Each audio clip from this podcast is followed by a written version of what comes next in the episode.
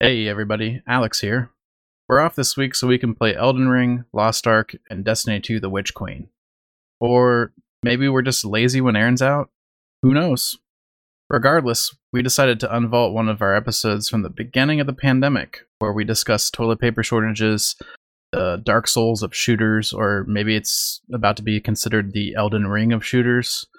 Uh, who knows? We'll have to see how good that game is. Um, we hope you enjoy it, and we'll see you in two weeks. So sit back, relax, and enjoy Flashback Episode 100 Doom, Animal Crossing, Social Distancing, and Dumb Movies.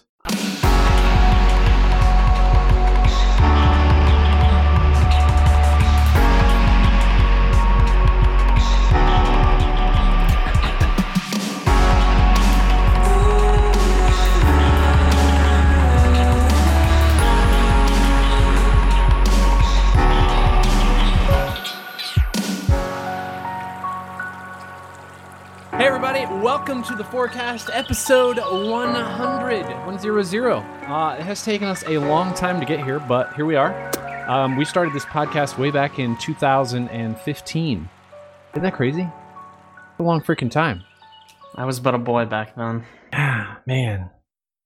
Anyway, Forecast is a bi weekly podcast produced on Thursdays. We are a community of people who love exploring and discussing all kinds of things from video games and board games to film and TV to our everyday life experiences. If you would like to know more about what we do, you can follow us at facebook.com forward slash We Are the Horizon Community, or you can come hang out on our Discord channel, or you can check out our website at wearethehorizon.com. We have a bunch of original content there for you to browse through. And additionally, everything we talk about in our podcast, just like every week, is going to be pushed out to our cast notes. Uh, so, whatever podcasting app you're using, you can see exactly what we're talking about, get a direct link to it, and be able to reference um, everything that we're discussing. I am Aaron, and I am joined by a couple additional people this week Alex, Hello, how's it going? Jake John, Uh, that's me. I'm here. Caleb, Hey, that's me. and Owie. Hello, guys, gals, and non-binary pals. I thought actually, you know what I thought this week we would start off with some some big news because this is our hundredth podcast. It is. So, Yeah, We got to I wanna start special, off like with big news, which we don't big use, big do news. normally. No, no, I want to start off with some big news, which is about sponsorships. Oh, And the big news is we have no sponsorships. Oh, yeah. as always, keep that So- big money out of here. woo, woo, woo. Yeah, that's right. We're not. don't we're not This, taking this is the that journalism bailout that you want. Independent. That's right.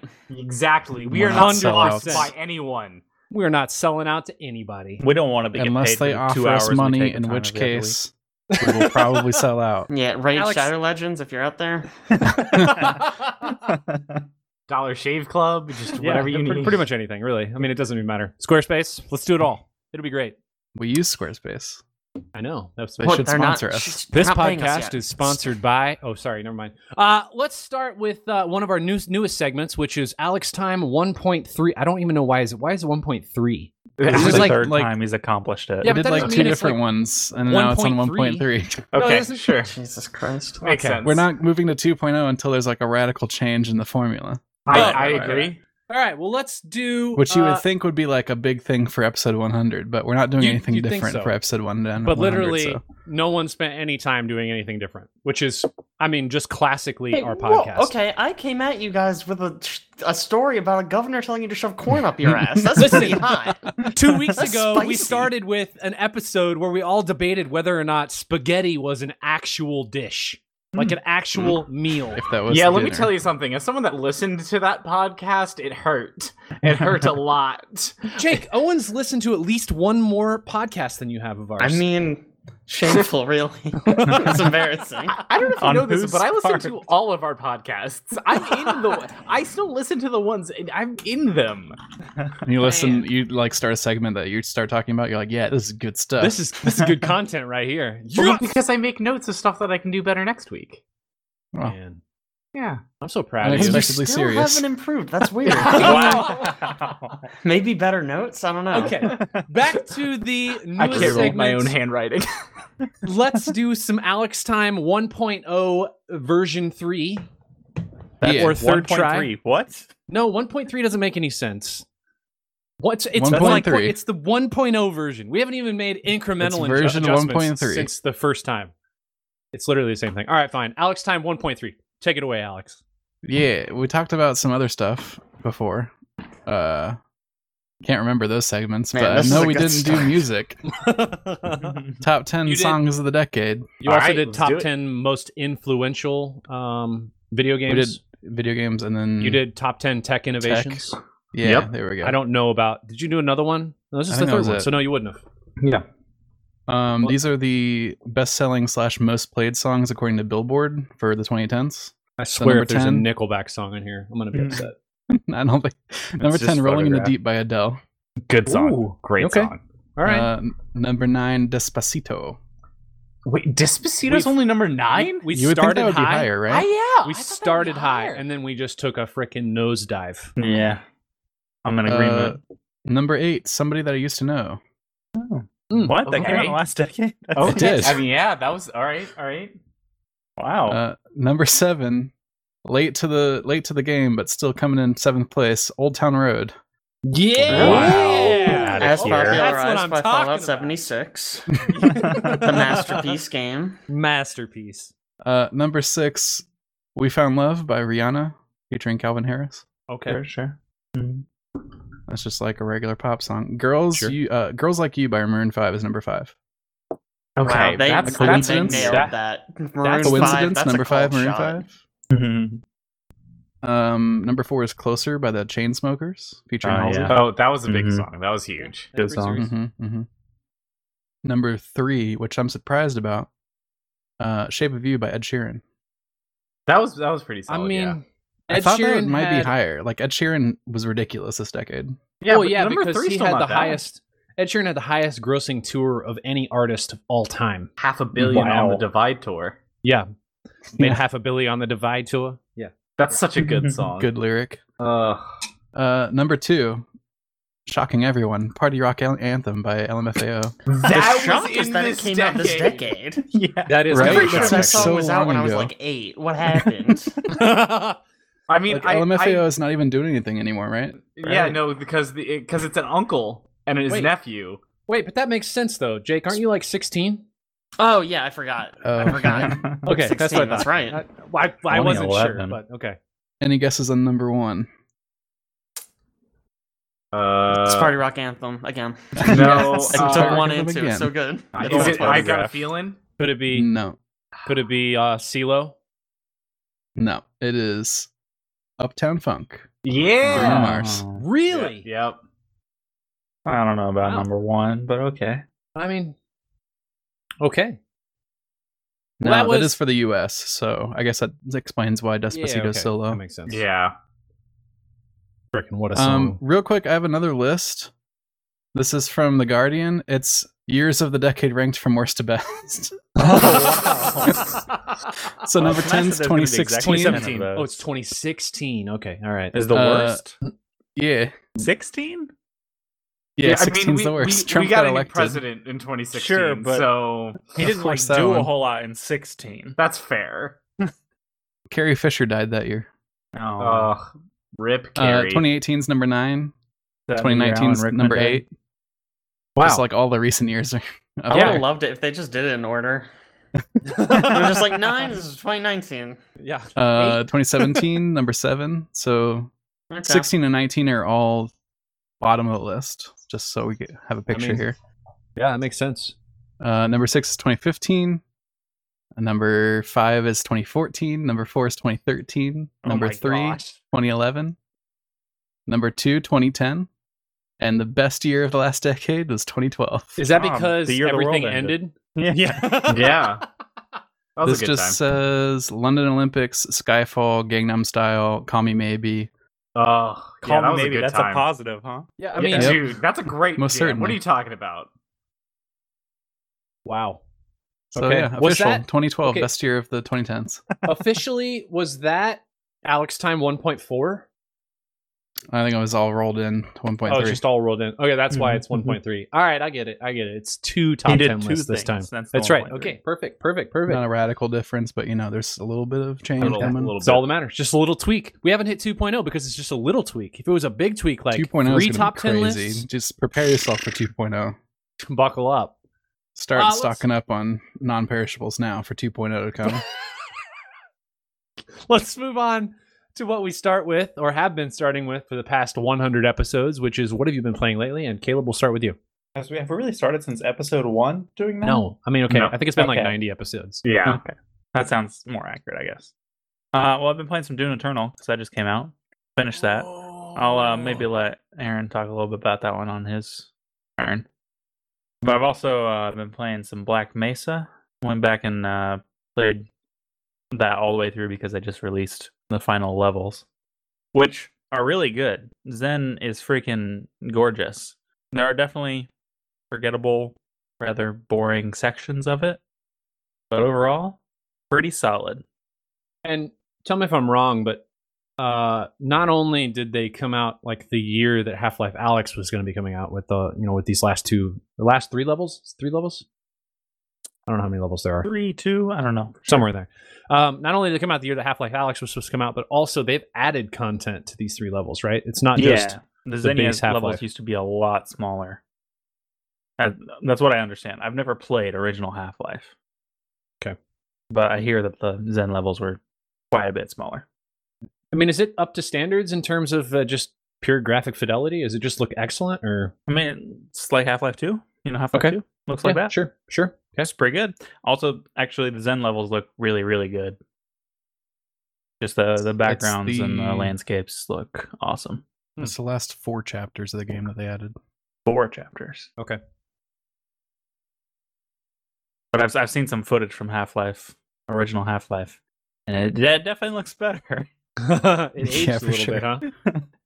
it adds it adds the horror elements back in that you lost when graphics got better than Half Life, Mm. Mm. because then it became silly that Yes. all the all the scientists, well, a quarter of the scientists look like Albert Einstein Well, of course. and That's have the exact works. same voice. they still all have like the same voice. Yeah, they like just hired voice one for voice most actor. scientists. Yeah, one voice actor. He just slightly changes his tone. Yeah, Uh, but no, Black Mesa is a lot better on that front. Alex, how about you? Yeah, um I played through Ori and the Will of the Wisps. Me too. That game is fantastic. Caleb also played through it. Pretty good. Um yeah, it's just it's sort of it's like the old Ori game if you played that one. Uh slightly more combat focused. Still got like very good flowing movement. Um they took a couple of uh mechanics from Hollow Knight and threw it in there like the uh what do they call it Hollow Charms. Knight? Charms. Those so the, you know mix and match charms to make a different build and like different power ups for different abilities and stuff like that. So that's fun, and it's just like a it's a cool, chill Metroidvania. It looks gorgeous. The music's fantastic. I love that game. There are certainly some things I don't like about it, but it's a pretty solid game. Is one of the things you don't like that it's not Hollow Knight? I mean, no. Games can But- be Hollow Knight and still be good. Mm. Okay. Yeah. Cool. Is that it? Um, also playing a ton of Doom Eternal, but I mean, so haven't we all? Man. Not all Okay. of us, I guess.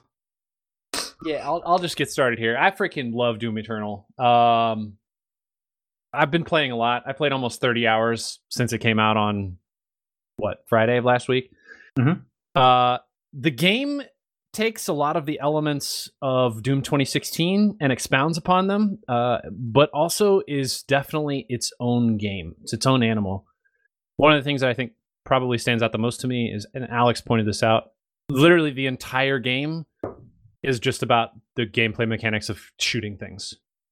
Um, they've added elements in the game that are just purely there for the sole purpose of helping you get from like one point in the level to another in order to just kill more demons. Um, There's a lot of uh, things that they do just in service of gameplay mechanics that don't make sense if you start thinking about them in like the context of the world.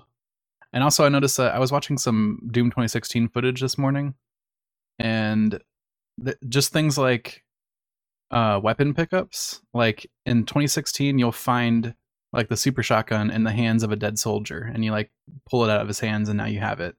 In Eternal, it's like a floating green pickup on top of a, a platform somewhere. Mm-hmm. So it's all in in service of just making sure the gameplay is as, as good as it can be instead of instead of like the atmosphere of the world. Yeah, it's true. I mean, Doom 2016 was a lot more atmospheric. This version is a lot more about just literally mass murdering demons. Uh, They've Mhm. added elements of the game that add tons and tons of mobility. They gave you a wall climb. They gave you a double dash. They gave you a double jump. They gave you a shotgun with a chain on it so that you can shoot it at another enemy and fly towards them. So the game is has, has the has uh, the Doom guy moving around a lot more than he did in 2016, and I think that's probably added to why they've added these other elements, such as you know green giant green glowing buttons to open doors, and uh, dash recharges in the middle of the air to literally just get you from point one to point two on a map. Um, Like literal one up green floating pickups, yeah. like straight out of Mario. The, Actually, there's, there's a bunch of stuff from Mario. They they have like the spinning flame chain things that are Hmm. just like straight out of Mario. I didn't even think about that, but yeah. I think the cool elements of the game uh, definitely are the world building that they've been doing is excellent. I think they expounded upon well what they did in 2016, and the story is cool if you actually read the content. But as Jake has pointed out, Doom Guy doesn't even care about the content, so God, it's so true. yeah. Um, they also really took it to the next level in terms of glory kills and using weapons to change death animations for enemies, which I think is really neat. There is a weapon in the game that basically shoots out a blade, like a laser blade, and it will cut enemies in half. And that is the only weapon that does that in the game. And they have a death animation for most of the enemies so that it shows you what that looks like. Wow. Which is pretty cool. Pretty neat. Um, yeah, and th- the one thing I will say about the game though, I feel like when they were gonna release it, when was that? November last year, October, somewhere in there. Um, they delayed it until March, and I feel like they were like ramping up for a really cool ending, and then they just, I mean, they let me down. I feel like Caleb, they let you down a little bit in terms of just the last couple boss fights and and level. But yeah. The final boss fight, not great. no, Not great at all. Although, so I just played through Doom 2016. It's not on my list, but whatever. It, it ends on a real stinker. No, It The kinda boss fights in too. it are pretty bad. Yeah. Uh, Yeah. Honestly, they could have ended before uh, what's her face, and it would have been better. Yeah, the Khan Maykr. Yeah. The Jake pointed out that none of the boss fights are very good in 2016, which I think is pretty much still the case in Eternal. Basically, the only boss fights that are any good are boss fights that have bosses that become regular enemies later. Yeah. You learn how to fight them. Yeah. Otherwise, they're just they're fine. that I think the- boss There's a couple of puzzly ones good. which are interesting, but the first boss is like the one one of the ones that becomes a regular enemy, though, right? Yeah. Yep. I think that's. I, I, I agree. If it's a boss fight where it becomes a regular enemy that that you then have to face, and you realize you're getting better at playing against that enemy type, hmm that's that's kind of cool. The other element of that I think is um, boss fight mechanics where it's like actual like difficulty level and not just I'm just dying for no reason and I don't understand what's really going on. Yeah. That part I hate. So if if I can get in a boss fight where I'm like, okay, I died, but it's because I didn't position well, I wasn't focused uh, on the right enemy. You know, there's a lot of just ads kind of around the map that you're supposed to be utilizing for health and and armor, and if you're not utilizing them correctly, then it's just good luck. You know, you can't survive one of these boss fights. Yeah. I do appreciate that all the boss fights have like a specific way that you have to beat them. They're like Yeah. the tiniest bit of a puzzle in that you can't just strafe and rocket launch them, Right. as Jake said. and they do utilize a mechanism that's built in game, and it's pretty Right. unique, boss to boss to boss. You can't Yeah. approach them in the same manner. So, it, overall, awesome game. Totally fulfilled my Doom need. Uh, but I think just the sort of the last level, if they'd have taken it a different direction based on what you see during the game while you're playing, Oh. and I, I'm not going to spoil it for anybody, but if they'd have taken it a slightly different direction based on what you see in game, it would have been one of the best games I've played in quite some time. I mean, it was that would have been an, an incredible ending for that game. Um, Is it not one of the best games you've played in quite some time? no, I, I would fuck- say it's, it's a piece of shit. Is what I'm hearing. so almost great, but it's a piece of shit. almost great, almost great. Um, I also mentioned here, uh, I've been playing a little Call of Duty Modern Warfare Warzone, which I never ever thought I would download. But Here we are. yeah, but it was yet here we free, so it was free. They sucked me in. It's fine. I said, Surprised "Hey, you're that download this," and it's free. So I haven't did it. played Call of Duty stuff in a long time. Yeah, but it's just a battle We did royale. it so as part like- of the Humble Bundle. We played too. Did we? Yeah, Yeah. but I mean that was because we had to review it. I Had to the dark um, days when we had to do things. For when we I had to think- produce content. Ugh. Ugh, man, I- I'll say this about Warzone: it's cool. It's a good new take, fresh take on battle royales. They've increased the number of players, so it's 150. Um, they have added some uh, respawn mechanics that Apex sort of created that uh, Modern Warfare has kind of capitalized on. In that you go into this gulag and you face off against one enemy, and if you kill him, you you get automatically respawned. Otherwise, they have respawn points around the map where uh, your teammates can sort of pay for you to be respawned, which is neat. Um, not I think the, real money, by the way. not real money. Yeah, yeah, yeah. We yeah, should say that. In-game money. That sounds like something Call of Duty might have done, but yeah, that would've microtransactions to get your teammates back. that, Sure. that would have been EA's battle royale. So, So true. the, yeah. the mechanic of bringing people back, I think, is neat. They also have there's a lot of gun customization in the game, which you don't really see in battle royales, which I think is neat. Uh, but it does really pitch you against people who have a lot more equipment because they've been playing longer and they've leveled up more. So if they get a loadout drop, which is basically just like you know your customized loadout falling in game if you if you pay for it, and this is in game money. If Man. you pay for it, you can load out for it, and then they just wreck you. But does the, I- the does the customization really like I don't know matter with their their guns and things? Like I would I say know I I know you can customize your your Doom guy stuff, but Sure. since you never really see yourself as Doom guy, like it doesn't really give a shit. The best example I can think of is there is a scope that you can put on a sniper or an LMG that is thermal. And you cannot pick that up in game that I know of, that I'm aware of. You can Oh. put it on your loadout. So if you get your loadout, you automatically have a thermal scope, which puts you at a tactical advantage against every player you're facing. That's fair. So I agreed with your EA battle royale statement at face value for like a minute there, and then I realized, wait, Apex Legends is EA's battle royale. yes, it is. It's true. Valid point. Valid point. Uh, enough of me. Jake, what have you been playing lately? Oh gosh, me. Uh, so I, in honor of Psychonauts 2, I finally went back and played Psychonauts and the Rhombus of Ruin. Wait, Is that the wait, wait. VR one? You played the a VR VR, game. I did, yeah. Wow. Did you get sick? Wow. I didn't, but I took your advice actually, and I sat in a chair when I finally went back and played it all. Mm. That was really nice. that actually helped a lot. you should try playing Lone Echo in a chair. Uh, I don't know, Very man. That game made me very ill. Very good. Made Well, that's right, very you don't nauseous. really have- Lone Echo you still has like virtual locomotion though. Like It does, but because you're all moving around in zero G, if you're just sitting in a chair with your feet kind of hanging, it's, it feels it's not a nice. huge. Oh, maybe I'll go back to it. But that, that's I didn't play it. I imagine Rhombus of Ruin is teleport though. Yeah. Yes, it is. Yeah. The gimmick is that you are playing as Raz, but you are trapped in like an underground facility, but you can astrally project yourself onto other people. So you're jumping from person to person to see through their perspective. It's a pretty cool gimmick as far as the things go. Like obviously games have done the teleporting thing before, but it works really well in the narrative because it's Psychonauts. Uh gameplay wise it's it's kind of fine. It's kind of whatever. Um, the real selling point is it's just Psychonauts again. It's like all the same voice actors. You get to hang out with everyone again. It's it's all right. It ends on a pretty strong note, I think, though. Um, definitely not necessary if you're excited for Psychonauts 2. Almost nothing important happens. It's like a two-hour game, I think. Uh, but ultimately, I enjoyed it. Fun Uh, fact: Rhombus Ruin is one of the handful of VR games my mother has completed. Oh, really? Wow. Did she play Psychonauts 1? No, she had no That was- context. Probably really weird for her. Uh huh. She enjoyed bet it quite a bit though. Because Really? Dr. Lobato shows up with no introduction.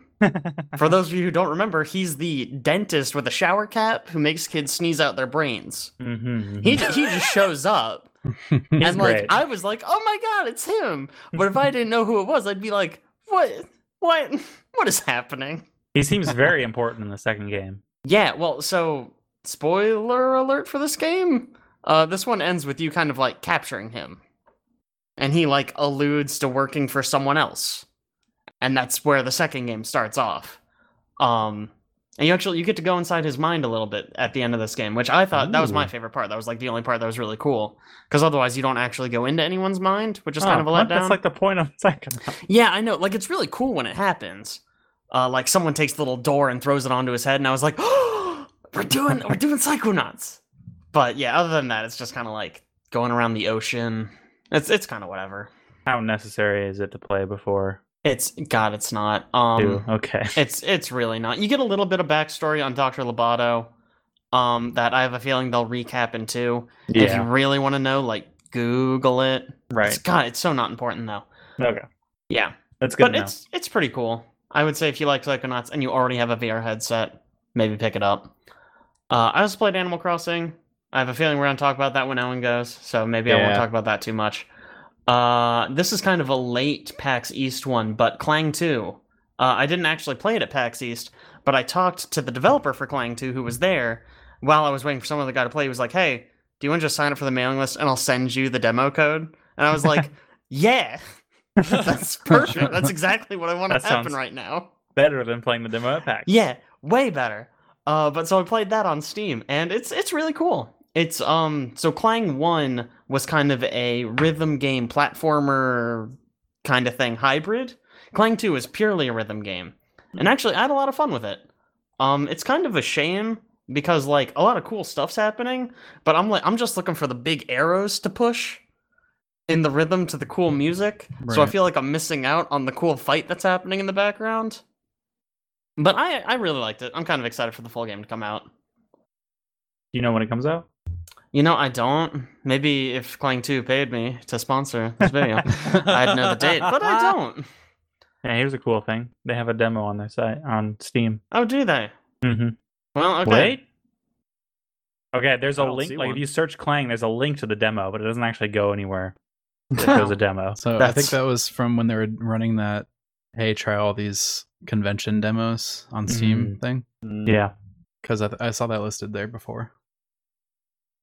Yeah, I did. As as someone that didn't go to PAX, I very much enjoyed uh like how Steam has their store set up that they show like all of the games that are being that, that are on the show floor and everything and like Mhm. demos for them and i think the neat thing was is i would look at the things that were recommended for me and i was like oh like i think that game looks kind of neat and then i would see like Jake and Caleb have already like you know wished list this game, and I'm like, oh, cool. So they Oh. must have just seen it like on the show floor. No, Caleb kickstarted it like five years ago. I mean, that's Historically, Oh, yes. Only one happened during this PAX. Oh, give me a break! You, I think you just held back a little bit. I kept asking, "Did you kickstart this?" Just, no, no. What game? Oh, oh.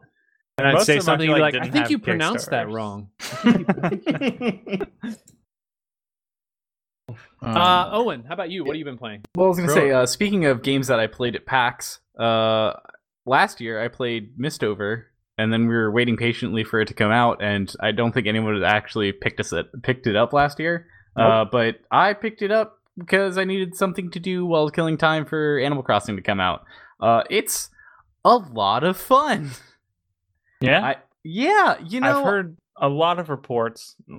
Let me say, I've read a lot of reports that it's repetitive, like incredibly repetitive.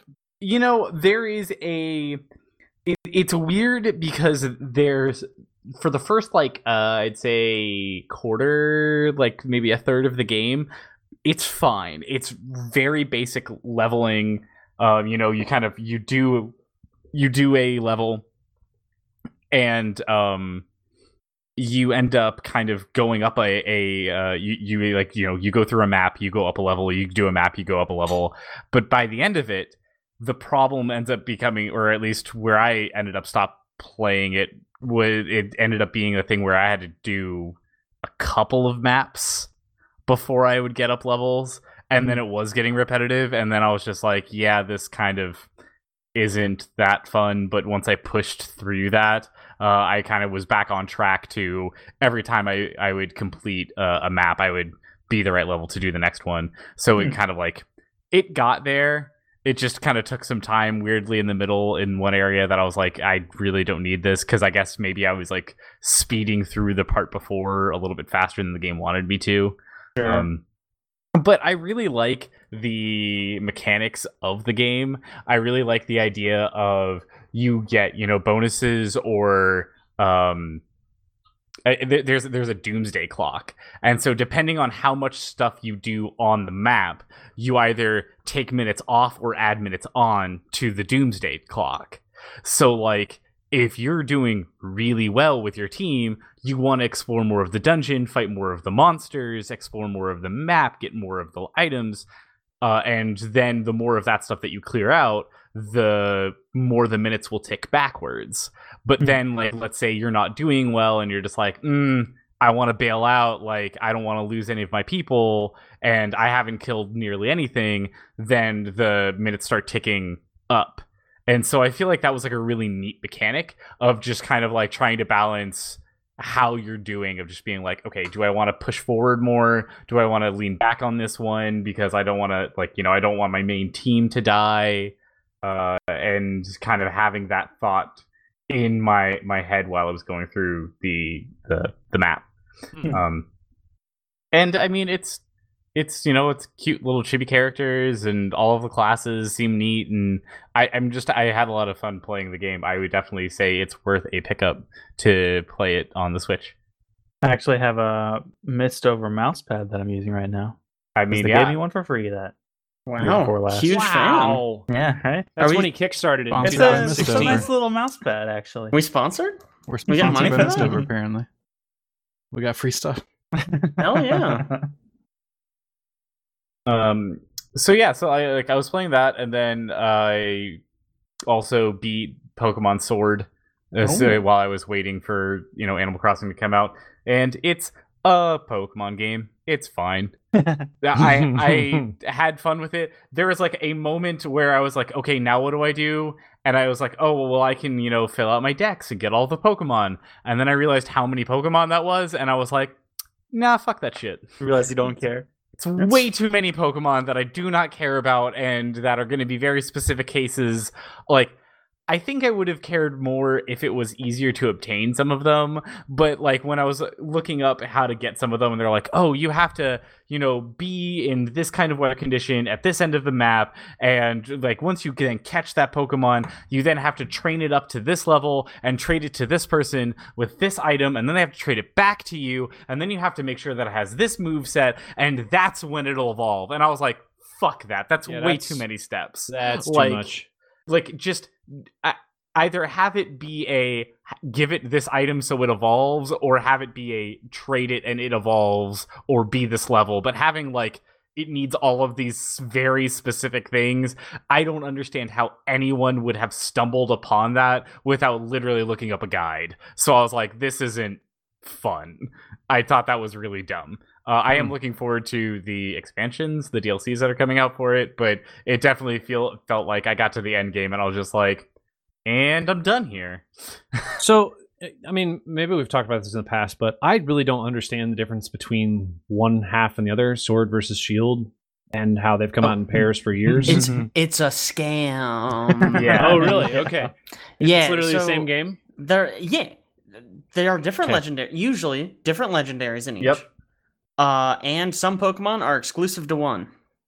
Why? and others are exclusive to the other. That way, if you go, oh, I want to get all of them, you got to buy both, and they get twice as much really money dumb. because they're con artists. Here's here's the thing that I don't get is that you don't really need to do that. I have Sword and I have all of the exclusives from Shield because I just like at least in this they have a random trade option, so it's literally just pick any Pokemon you want, you put it in a random trade thing, and you get a random Pokemon out from someone else that's also doing a random trade. yeah, but and that's so- like completely randomized versus just literally having the game being able to get those with just a quest, right?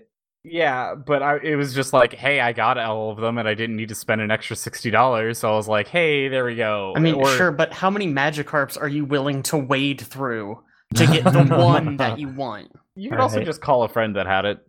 But Yeah. yeah, no, I think it's Ah, It's- it is- aha.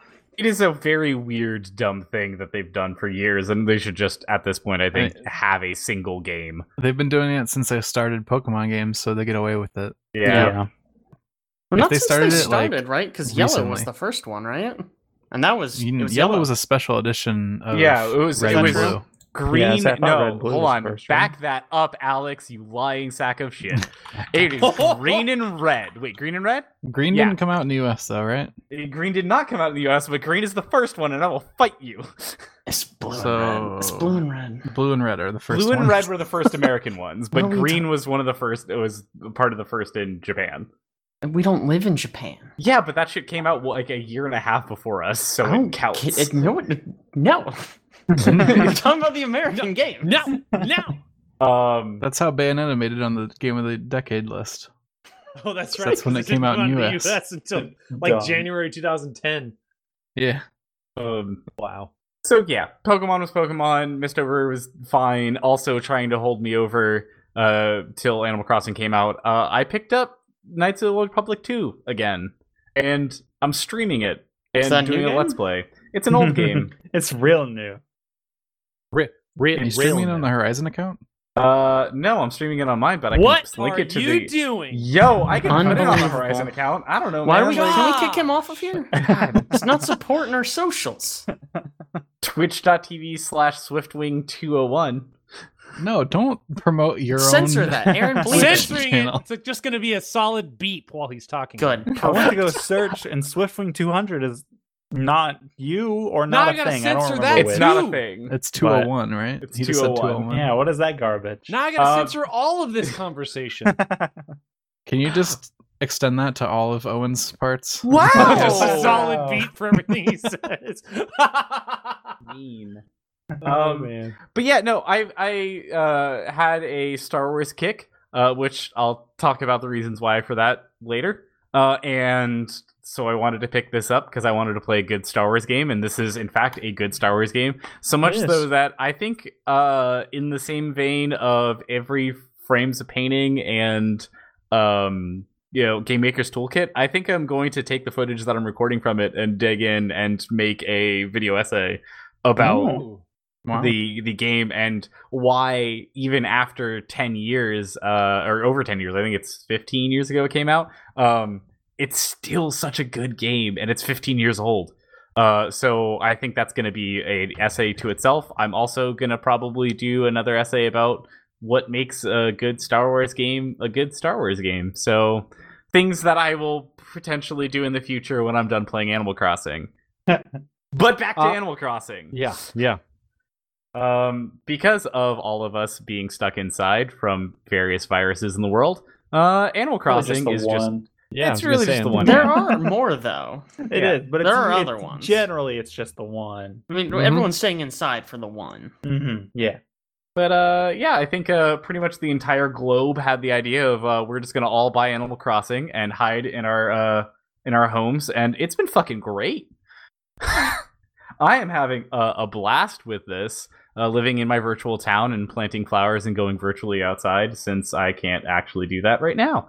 And uh, it's very fun being able to visit my friends' islands, seeing what they're doing with their games. You know, uh, where they're setting up their uh, you know where their stores their houses who they have as their villagers uh, the items that they're getting that they have the ability to make versus the items that i have been finding the plans to make um, so it's just kind of very neat to to play and i'm having a great time with it jake So- i know that you're also playing it I am. what do you, what do you think Uh, I mean, it's good. Uh, it looks really pretty. It's it's an Animal Crossing game.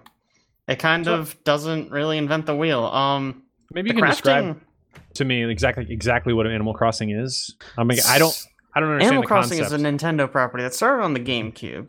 It's a game about living in Started- a small town. okay started on the n64 in japan and then they ported it to Okay. gamecube for the Oh united my states God. I we go to continue to not be from Japan, so it started on the GameCube. i'm just trying to make sure that we're correct for our two listeners You're one They're of probably them. from the U.S. It's a game about living in a town, and you basically you get there, And the usual setup is they give you a house and they're like, hey, that'll be $2 billion. And you're like, hey, I just started this game. I don't have any money. And they're like, that's fine. It's a loan and you can pay it off when you're ready. So you're just living in this town, hanging out with your friends, making some money, putting it towards your house. And when you finish paying off your loan, they give you a bigger house and a new loan because you're trapped in capitalism and you're going to die in it. Uh, it's just kind of a chill vibes kind of game. Uh, the setup for this one is that you have a whole island, uh, and you can decorate outside, which is actually kind of new to the series. Um, the last game you could build certain things as like projects, but it was pretty limited. And this one's more like there's just full furniture that you can just set up and decorate outside, which is really cool. And they added some crafting elements, which fits pretty well, I would say. Heard that your tools can break, which Yes. just sounds frustrating. It's not that bad. Yeah, it's it's honestly not that bad because you have so many resources on your or whatever island that you're on that you can pretty much just get one instantaneously if you go to a workbench. Well, no, not that bad. It's still bad though. Well, so you've caught me at a- actually a very opportune time because I was playing this while I was talking. And so the general store has the crafting bench I've been using. It's shut down for renovations today. You can't build a new workbench without the workbench. Great. My shovel just broke. I just don't get to play with a shovel anymore. That's just not part of my Animal Crossing experience anymore. Oh, you didn't build another workbench? Why would I? There's a free one in the building. Because I got four scattered throughout my entire town. Why? There's a free one. Did you not hear about the free one that they give you? Yeah, I hear but sometimes I didn't they're want under to walk all the way renovation. over there. Yeah, I didn't know they'd be under renovation until this fucking morning when Tom Nook was just like, hey, guess what? We're closed. You get to eat shit. So that sucks. It does the uh the dude that yells at you forever when you don't save reappear?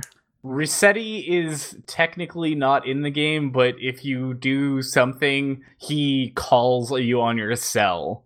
Oh. So I don't know how you want to count that. Yeah, you can't you can't do the same resetting shenanigans because the game autosaves now. Oh, oh. lame. Yeah, right? That was my favorite part of Animal Crossing. Getting chewed Jake, out you- by Resetti. Jake, you can also just go to any island and it has a workbench. Yeah, or I could just stop playing. That's fair. That's what I'm about to do. Um, Yeah. Yeah. Uh, what I would say for Animal Crossing, my approach to it has always been Animal Crossing is the perfect game to play for an hour a day. You just get on, you do the handful of things you want to do, and then you just kind of walk away. Because after that, I feel like it gets very grindy and not What? particularly fun. The one thing I'll say about Animal Crossing, because literally I don't play it, I've known nothing about it, but in terms of like hearing it from people that you wouldn't normally hear about video games from, this is a game where I have heard repeatedly, hey, I've been playing Animal Crossing. I don't know if it's just because more people have been inside or it's just an IP that's like people are, you know, this they're just drawn to this and they come back to this because they played it once before and it's a really cool casual game that you don't really have to spend a lot of time investing in. I've I've heard it described from a coworker of mine as a nostalgia fueled Zen garden. And I can think of no more apt description. like I mean- it's just a lot of fun to just do it and just kind of relaxing, just go through your island, cut down some trees, plant some flowers, just kind of it really does have that Zen garden esque feel to it. And if you played it when you were younger, it, you're still getting those nostalgia vibes from it, and it's just kind of like, yeah, I'm just gonna be here and build up my little island, visit my friends on their islands. So it, yeah, Feels Hmm. like one of those widely appealing casual games yes, that them casual gamers will just get way into. Yeah, it reminded me a little bit of um, just like when everybody started playing Pokemon Go when that came out. Yeah. Weirdly, We should probably give Animal Crossing to Janae, and then she'll be like an actual gamer instead of Oh playing. that my phone that gosh, she's been that's what. I should do. Give her the Switch Yeah. and be like, "Hey, go play this game. It'll be it'll be fun for a little bit instead of all those dumb phone games she plays." Uh, speaking of video games, let's talk a little bit about uh, just the world of video games here a little bit. Um, clearly, we're in kind of an unprecedented time where uh, the coronavirus is kind of rocking the world, and stocks are plummeting, and things are just kind of uncertain for a lot of things. But one thing that is definitely not uncertain is the amount of people who are getting online to play video games right now, primarily because they're in their homes. But I wanted to talk through a couple stats that I think are kind of interesting. Um, number one, last year Steam hit 1 billion accounts, which is a pretty astronomical number considering there's only 7.8 billion people on Earth. Now, granted, some of those numbers are probably, or some of those accounts are probably fake and it's somewhat inflated, but that's still a crap ton of accounts to have on one in one user base for people to be using. Easy Um, money, man. Yeah. So the other two things as a part of that, number one, just this month, Steam hit a new record for number of concurrent users, which was 22 million people at the same time. Which that amount of number or that, that amount of people playing games online is incredible. Now, granted, this is just Steam, so this is, doesn't include anything from any stats from other um, providers that are hosting games like uh, Blizzard, Battle.net, or Origin. A lot of those statistics aren't included in this. Yeah, all, all 12 people on Origin aren't counted in that. valid point. Valid point. Uh, but I just, I mean, like clearly, I, I have been a video gamer for a long time. So have all you guys, and I'm sure you're you're even finding yourself maybe playing a bit more games than you have normally. Is that true? Yes, no, maybe. I'm playing about the same amount. I was gonna say, is it sad if I say no? First of like, all, is that Owen, really depressing? First of all, Owen, that is a lie, sir. I have seen you playing comp during the middle of the day when you normally would not have been. Uh, that's true, but I, at least like this past week, I've been pulling nine-hour shifts at work, so I have actually been at work doing things more than I have pretty much at. and That's the the, problem opposite of what you're supposed to be doing. Yeah, but see, here's the thing: when you are the essential staff, and all of a sudden they need the essential staff, all of I'm no longer hanging out at home. I'm now at work, working my ass off, covering my entire company. So, yay! Mm, fun, fun, fun. Being the important person in the room suddenly became a problem. Um, additionally, I mean, clearly that's a lot of concurrent users for Steam in general. But one really interesting figure is that Half Life Alyx, which came out, was that last week? Alex, can you confirm? The 23rd. Three days- Twenty third. three I knew you'd know the exact date. Uh, showed a peak usership of forty two thousand eight hundred and fifty eight players, which absolutely eviscerates any number that they had for VR concurrent VR players on Steam. Uh, which I think is kind of cool. I've been finding it really funny when people are like, "Too bad, like only 12 people are going to get to play this game because it's in VR," and then like the very next post is like a screenshot of that number. Yeah. It's like, oh, okay. What's what's cool, I think, in, in perspective, Boneworks, which came out in 2019, they're talking about how to peak playership of just over 8,700 players. So we, I mean, the the number has just grown so much just for Alyx, and I don't know if that's just because this is Valve's Half Life IP or it's the first sure. game that's come out since I don't even remember when Half Life Two Episode Two came out. To, to as as an outsider, and and you can correct me if I'm wrong here, but this feels like the first like real big title from like a, a major studio for VR. Like I I know that that's not true.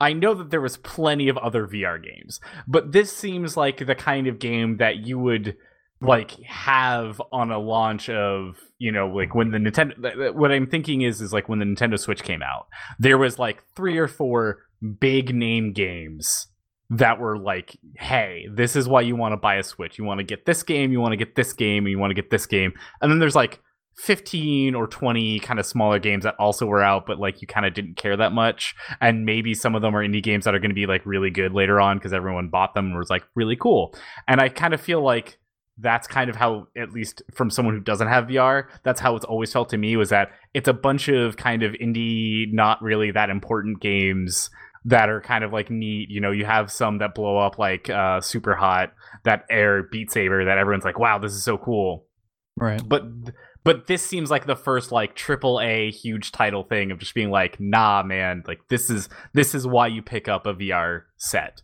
is so you can play this game. Well, and I think just in general, in terms of you- you're talking about like large games, most of I think probably what's going on here is, or at least it seems that way. A lot of these independent developers are doing things that they're uncertain as to whether or not people are going to uh, like and pick up and appreciate and enjoy, and will be repeatable in future games. And so, allowing these smaller developers to create games and figure out what works on the VR, what doesn't work on the VR. I mean, clearly, some people like Jake who don't have really good VR legs can't go play Windlands Mhm. without puking everywhere. Um, and that's okay. I mean, it's just to each their own. But understanding what's good for VR games is, I think, probably difficult. So when you look at games like Superhot, I mean, that is a a defining mechanic in a VR game that I mean really didn't exist until they. Well, I guess they came out with Superhot before it was VR, but it just changed the way people I think perceived the in-world aspect of what they were doing in VR.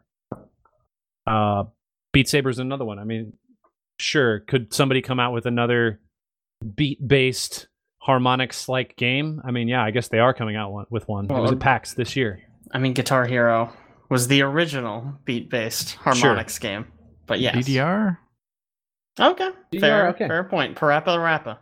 Rapper after there you go. but I think this just changes it. Like it's a it's a new, fresh mechanic. It's a fresh take, and so probably VR titles, especially AAA developers, have been waiting long enough to see. All right, what's going to work? What's going to survive?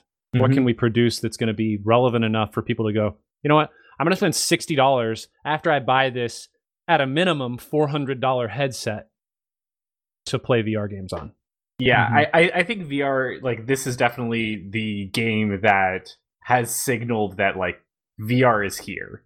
It is ready. You can get it. Like I I I, I feel now more confident in the idea now that I've seen like okay, you know they've worked out the bugs. They've gone through the demo testings. You know, as you were saying, like they they went through all of the what works and what doesn't. And now I'm starting to feel like I have a reason to look at it and just be like all right, yeah, like they figured out the tech, they figured out the games. See, Now I feel confident buying into it. devil's advocate here. The problem that you're talking about, though, is that some people will own a thousand dollar index, while other people are going to own a I don't even know how much they are two hundred dollar Oculus Go, uh, or whatever the other Oculus is that plays remote, like you don't have to be plugged into a computer. The Oculus Quest. The hardware difference between those two systems. I mean, you might as well just be playing on a PC if you're going to be playing on a Quest.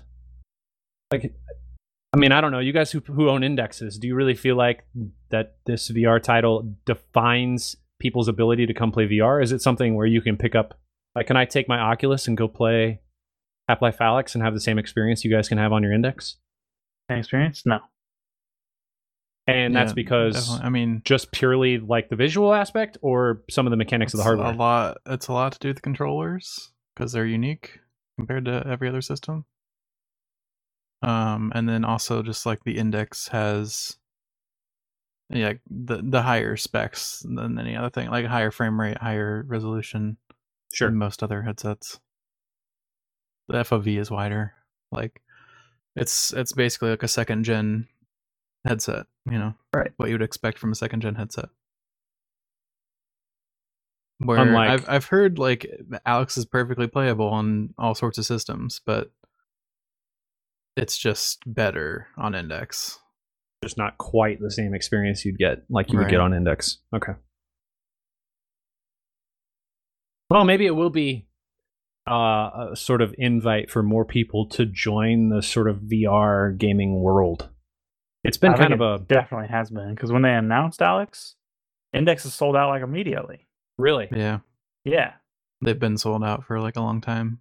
again could this just be something where it's like okay we came out with the index let's just make a half-life title so that we can sell all these thousand dollar pieces of hardware No, Maybe, but Isn't that half of what the game industry is? Is just hey, we just made the Switch. Let's put a Zelda title on it. Yeah, I mean, But but, that's different. it's- That's literally a game system. This is just literally a piece of hardware that you connect to your game system that currently exists to play VR. I mean, it's Aren't all it's- consoles just a piece of hardware that you connect to an exterior thing to play Well, not- video games? not necessarily Yeah. the Switch. I think it's I mean, fair to loop sure. in headsets with other I mean this is like essentially buying consoles. This It's is like, like- buying a fancy TV and controller to go with your console, not buying a new console. Well, to me, it's like buying the uh, PlayStation VR.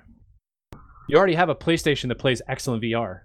Or that plays excellent video. You can play video games on it. You're just mm. buying a component to also play games. That you I'm glad that we've play on it. compared buying a VR headset to I'm buying a saying- VR headset. I know, but Yeah, I'm saying good, like in terms of I think it's still fair to call a headset like loop a headset in with a console because there are things you can play with the headset that you cannot play without it. sure. For instance, Alyx. Yeah, back when I had my PlayStation 1, I couldn't play Ape Escape until I bought a DualShock. Like legit until you bought a dual st- dual yeah, shock. it needed the the sticks. That's very strange. Uh, So there you have it. If you want to play Alyx, go play Ape Escape. Same game. That's the that'll takeaway. resolve it.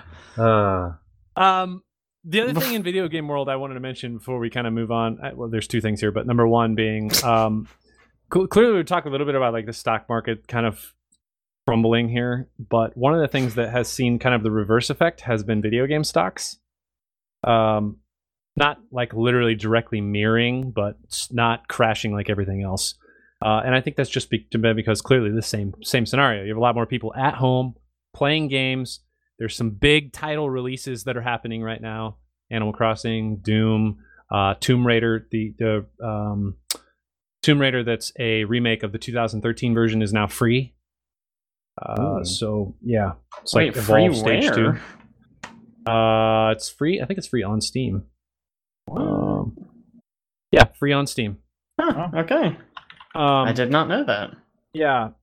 The well, it was for a period of time. It doesn't look to be free on Steam at the moment. Wow. Okay, you tricked me. That's fun. Uh-huh. Fun. it was free on Steam, I promise you. Mm-hmm. No, I believe you. The point is, a lot of people are back at home playing video games, picking up consoles, picking up like getting back on their PC when they haven't had an opportunity to do so, and I think that's why we're seeing kind of just a little bit of stability in these companies in terms of what they're doing. Which is weird because it's backwards from what else we're seeing. Uh one company specifically in video game world we should probably talk about yeah. is good old GameStop, the essential, the essential video game purchasing outlet. GameStop. Yeah, so GameStop already went into this with a weird rap because they were like, "Hey, we're going to transform all of our stores and you know, try to make it hip and cool like you want to come to the mall to play video games on our setups." Uh, which I was like, 1994. sure i don't think anyone ever wants to do that but uh fine uh that's their game plan to try to make it like a local space and i was like there that already exists and better than anything that you would do sure. Uh and so that was kind of the what they had going on with them before the coronavirus and everything hit. And uh, now it's just gotten so much worse because they are telling their employees to ignore government demands to continue going to work so they can uh so they can you know meet sales goals. They are not none of the stores are being issued any sort of cleaning gear uh, or routine to be able to clean anything in the store to disinfect anything. So all of those demo consoles are just infested with germs in a time that probably maybe you should look at that like the good maybe news is that that no one's going into GameStops, so there's really Yeah, not a That's lot true. of you know. you know we- everyone's safe. we do joke about that and their sales are going down but apparently they have had a large uptick in the past couple of weeks of people coming in and picking up games exactly because of the fact of the you know they're like hey i'm gonna be inside in quarantine for you know Do- two three weeks I don't But think that's it. I think it's know- because Reggie Fils-Aimé joined. I was gonna say, they're Reggie knows what he's doing. He's a genius. Why is he working for GameStop? yeah a good when i saw that he was working with gamestop i was just like why why tarnish you're such a good name on, on such a lost cause of a company Well, it's like part of me is like, man, they must be paying him a lot, and then I'm like, how could they possibly be paying him a lot? I also just don't understand how people don't just download everything digitally at this point. Well, I mean, so like for me, right? Like I got Animal Crossing on physical because my memory card is only so big. Okay, valid point. Sure. I mean, the most get- common arguments are you can sell it back to GameStop, For Which and for cents. freaking For nothing. $2, yeah. and people like collections. Ugh. I understand people liking collections, and I understand like I like having physical copies of games that uh, I know are like you know important to me. I have a physical copy of uh, Pokemon, uh, but I just ordered it from Amazon, and it was on my doorstep on release day. So like, I, I, Hey man, what's- if you what- order from GameStop, you could have got Doom before release date. That's That true. is weirdly So- true. I, I, I That's just, the benefit right there. Physical copies early. I, I just feel like you know you can get the physical copy from a Best Buy or a Target or literally anywhere else, and probably have a better experience than buying the physical copy walking into a GameStop and you know I mean, well, supporting okay, their so you crazy say you got it shipped to you. GameStop will also ship it to you. So it's like the same experience. Yeah, but you can also get. I think uh, I don't know if they still do it anymore, but I remember that there used to be a thing. If you had uh, Prime, you would get ten dollars off of the game if you pre-ordered it. I mean, sure, but GameStop also does pre-order bonuses. Like, I'm Yeah. just saying, it's not totally like there's no reason at all to do it. It's like the same experience and maybe a pre-order bonus. Yeah, that's true. It's just kind of so. That's just GameStop is in existence and being butts Oh. about their employees and what to do during the virus, and it's kind of like, hey, don't do that. You say you say in existence like they probably are not like necessarily a large company. Just a quick search of things. GameStop has 5,830 locations. They employ 16,000 full-time people and somewhere between 23 and 45,000 part-time employees. Their annual revenue is 8.2 billion dollars. What? How? There are a lot of people buying physical copies of games, clearly. This is what I'm learning today, right now. Yeah, Man. Maybe we should start buying things from GameStop, guys. I already I, I pre-ordered not. every game that's coming out this year through GameStop just because of Reggie. Reggie? Reggie. Reggie. Uh, my bad. He's an Yeah. Let's Also, before we him move off video games, can I please talk about Resident Evil 3? well, I got yeah, skipped. sorry, I I, meant to go about back. 3. I meant No, to it's go back, fine. but we haven't. That was really just news. We have a couple other video game things to talk about. So Well, it's too bad because I'm talking about Resident Evil 3 because they Talk launched the about it. demo like last week, I think. And like, so Resident Evil 2 was my game of the year last year. I really, Mhm. really liked it. So I was super hyped to play 3. And I was really disappointed in it. I didn't think it was that good. oh no, Uh, it's the same engine, so it still looks really, really good. Which feels weird to say for a Resident Evil game, but there it is. uh, controls are great. Uh, it's like a whole city this time, even though it still feels pretty linear, to be honest. Uh, you know, it's just like, oh, there's cars this way, so you can't go. And it's like, uh, okay, whatever. Uh, but I think what I don't like about it is it feels more like an action game, whereas Resident Evil 2 very much felt like a survival horror game. Like, one zombie, if they got you, like, th- that was probably like a third of your health. Like, you'd only get a bit a few times. And, like, if you're walking down a hall and there's a zombie in the way, like that, man, you gotta deal with him. Like, you can't just, like, book it past him, because he will grab you and take a third of your health. In this game, like, everything's more spread out, so you have more room to kind of move, it felt like. At least, this is all limited to the demo. Maybe the full game's better. I don't know. But then, like, they also added a dodge move. So, like, literally, there was a part where there were, like, three zombies, and I'm like, okay, ex- excuse me. And I would just, like, dodge past them. I'm like, okay, we're fine. Like, this is great. Like, even, so Resident Evil 3 is, what, Nemesis is, like, the subtitle? Mm-hmm. And, like, he shows up, and I just, like, dodged three times past him, and I was like, oh, okay, we're fine. Like, that's it. I just got past him. It's pretty See lame. When Mr. T shows up, it's Mr. T, Mr. X. There we go. Mr. X. That was not Mr. Mr. T, Mr. T is, guy. in fact, a different guy. when Mr. X shows up, you can't just dodge past him. no, because he will murder you. Yeah. And like, I don't know, man. I, I kind of, I'm kind of hoping it was just like a bad demo, or like my expectations were just too high. there the, you know, it makes me think like maybe Resident Evil 2 was significantly different than 3, but even if you go look at their website, the summary has the 1999 survivor survival horror classic reimagined. Yeah, just, I yeah, I don't know, man. I just I hope I hope I'm wrong about it. I would really love for the full game to come out and me go like, "Wow, I was high when I played that demo because this is fucking great." But yeah. Did you play 7? was kind of on the side. Resident Evil Seven. Yeah. Uh, I actually I start after I finished two. I went back and started it, and now Animal Crossing is out, so I have not gone back okay. to it. Because I feel like Seven's a lot very survival horror. Yes, it's it is actually action. scary. Yeah. Which is cool, refreshing. Yeah. Speaking of demos and the number seven, you played that uh, Final Fantasy demo, right? Oh, I did. Has nobody else played that yet? No. Man, I played that ages ago though. Sorry, I didn't I forgot we haven't done a podcast, like a traditional podcast, since I played that. Yeah, uh, they launched the Final Fantasy VII demo on PS4, and it's it's pretty good. I actually I had a lot of fun with it.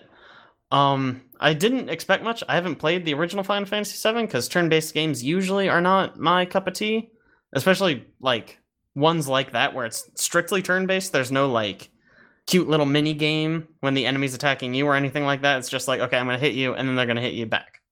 I don't usually go for that. Yeah, but like this, it's like- like just a menu. Yeah, that that usually doesn't do it for me. Like there are exceptions, but Final Fantasy usually isn't one of them. Uh, but this one, it's more like a third-person action game, kind of like the best comparison I can give, I think, is Xenoblade Chronicles. Oh, Um, yeah, so you like go around, you have like special moves that you can do that operate on like a cooldown. Uh, so you're running around as like Cloud. The game's gorgeous. The Like voice a- acting's really good. like a Kingdom Hearts three. Oh, well, yeah, but at no point did I turn into a carousel and watch an animation for five minutes while I did minimal damage to all the enemies. Friggin' Kingdom Hearts.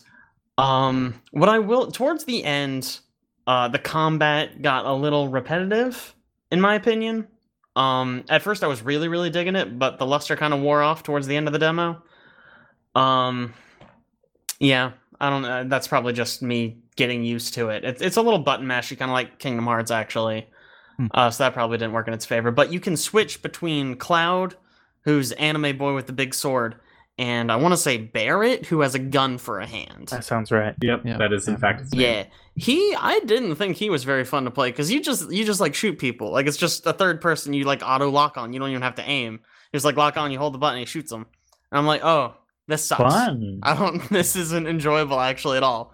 Uh, but Cloud, you like run around, you slash people, and you can like switch stances. So he's got like a fast stance and a slow stance that does more damage. It's really flashy and pretty. I I had fun with it. I'm excited for the full version to come out. Is this also just like a remake, remaster? Uh, I mean, it's a remake in the same way Resident Evil 2 is a remake. Like, Okay. same characters and plot, but like the gameplay is so radically different that it's basically a new game. Got it. Okay. Cool. Um, can we talk Overwatch for a second? Would that be okay? Sure, yeah. Do we have to? I mean, we probably should. We All probably right. should talk about. Owen about. doesn't want to talk about Overwatch. Are you okay? But look, there's there is a lot of bad that we're about to talk about, and, and something that's going to be overly broken that we're going to talk about. I was about to Just say, nerfed it going to be? broken if he doesn't want to talk about Overwatch, but then I realize that's because Overwatch is broken. Yeah. Mhm, Um. mhm, So, mhm.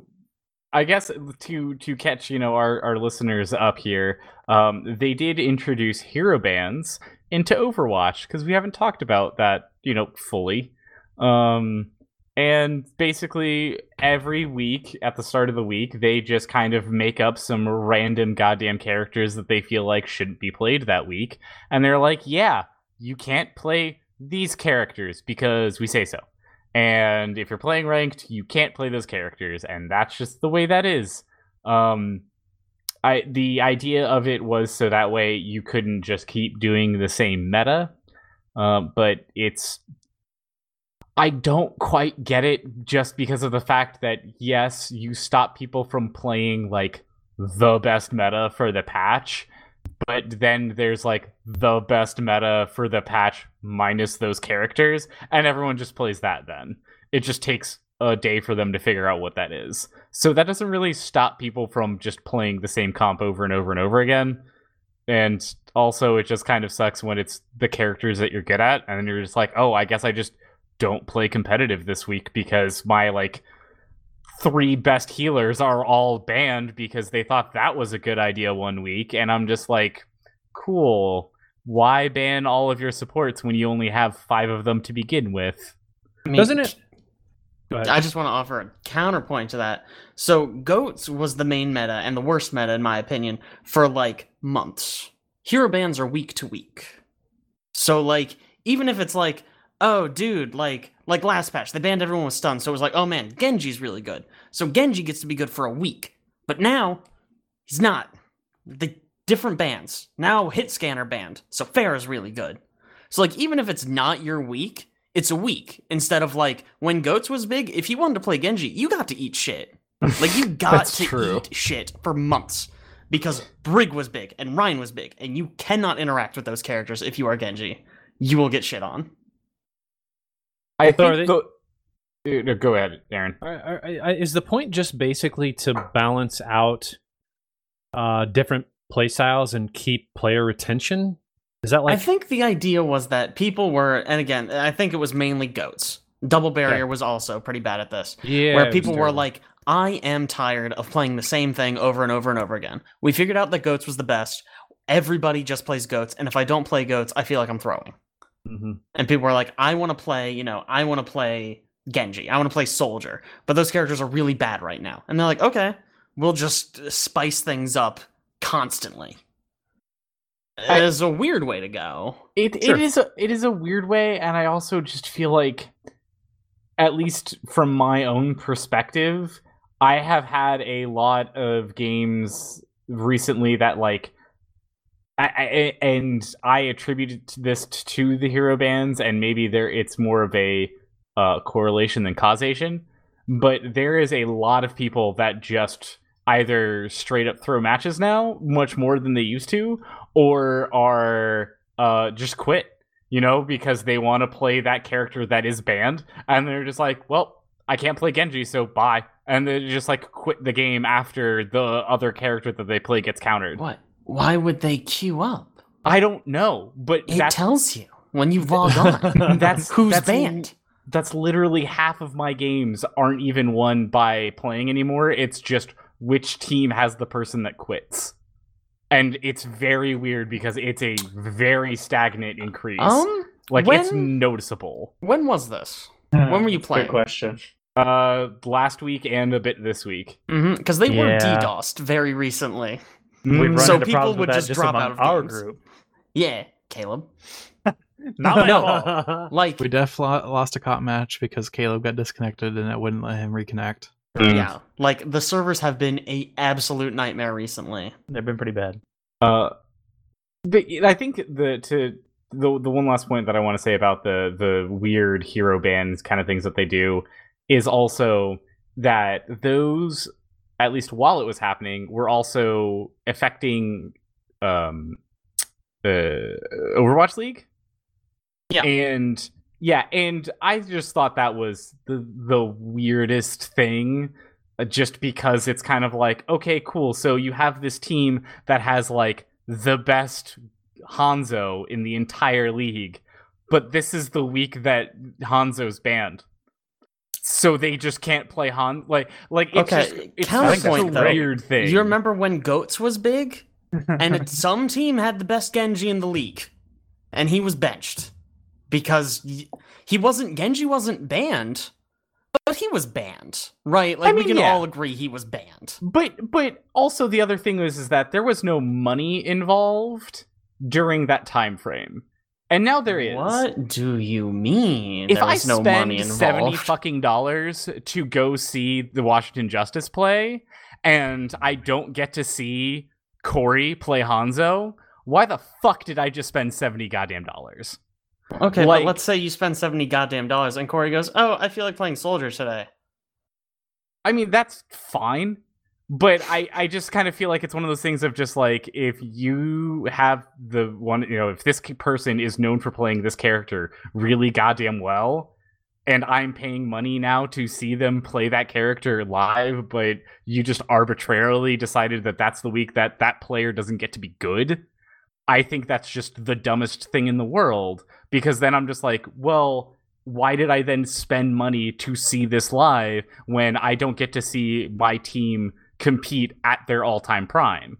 Like yes, you're right. You know, other people get to shine and do other stuff, which is kind of neat. But at the same time, like me as a paying co- consumer, I now don't get to see the thing that I'm paying for because I bought those tickets, you know, months ago when there wasn't a ban list or you didn't tell us what the ban list is. Like, I, it just seems weird. And I also feel like that seems weird in a way of counting, like, how are you going to count those matches? Because, like, I think Washington Justice could beat this one team if they didn't have that same set of bans, but that doesn't happen. And so then they lose because of the, you know, those bans are a little bit harsher against the Justice than they are the other team. And that's like what gets counted in the record. And like, it just, I mean, I feel like that always since they're balancing the game live.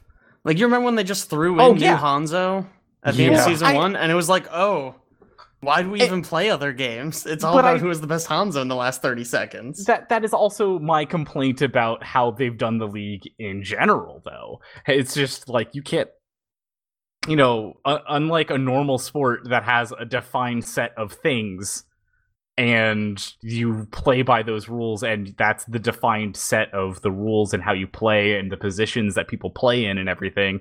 It just seems like every week they just make up random shit and they're like oh well we patched stuff so now it's completely different. I mean like I, I feel like it's just it would be the same as like if you were playing basketball and they say, okay, hey, so this week it's only going to be four people on each team on the court, and you only get three point shot, uh, you only three pointers, and you can't do any layups. You know, that would I- make basketball a lot less boring. It I would, mean, sure, which I but think is a point for esports. It just seems weird. It just seems super weird that you just like make up something random and you don't know what you're going into because like if you built a team or you have players that are really good at layups and now they can't do things and you're like, all right, neat. Now what?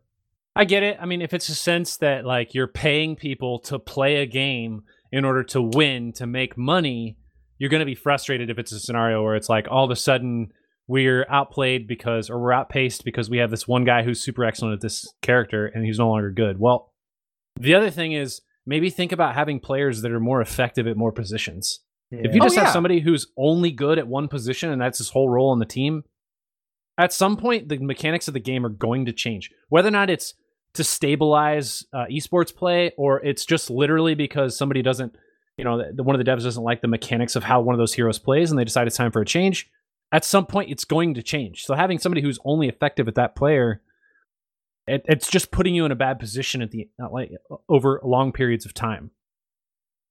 Also, It- it's a lot more boring just to watch the team same that you thing like over watching, and they play those same characters all the time, Yeah. Yeah. And you know But- the ones that are good at that, and it's like, yeah, I've seen him Or play this a ton of times, and he's really good at it. alternatively, when the meta's not in their favor, and whoops, your team sucks Yeah, I- for a whole part now. Yeah, and I think that's exactly the thing that I like, you know, was such a problem with the league last year was the fact that it was just like, hey, it's just goats. And then all of a sudden at the end they were just like, okay, now goats is not a thing. And all of a sudden all of the teams that like you saw the teams that were good because they were able to balance multiple things. And then you saw some teams that were in the playoffs that were only good because of goats and then just got dunked on because they couldn't play anything other than goats. And then you had teams that were bad at goats that all of a sudden were just amazing. The Washington Justice. And it's just like, man, if you didn't have goats for the entire goddamn second season, they would have been much higher than where they, you know, where they ended up. Oh, and is this just all about the Washington Justice for you? No, it's just that's the team that I watch. I don't watch I know, anybody I else. know. Uh, and so that's the team that I know the most about. Um, like I just, it just feels like I, I get it on one hand, but on the other hand, it's just like, yo, if I see the, you know, New York Excelsior play, like, I want to see JJoNak playing Zen. Like, I just, I do. I want to see him kick ass at Zen because that's what he's known for. I mean, I, I think the same thing happens in other esports too. I mean, there are definitely players that I want to see play in Dota. If I'm watching professional play, I I want to watch Ceb play Axe. I want to watch God play um, Storm Spirit. I want to watch Sumail play. I mean, honestly, pretty much anybody. Uh, but I mean, there are there are people I want to watch play, but I also I there's like a level of appreciation when I see somebody who gets pushed into a position that they don't normally play, and they perform well. Yeah. Like I know they're not just good at that one subset of characters. I know they're also just mechanically talented at the game, which to me means it has it holds a lot more weight than somebody just being significantly better at morphling than every other morphling player in the game. Cool, I guess. But if you understand the mechanics, I get it. You're just significantly better than most players.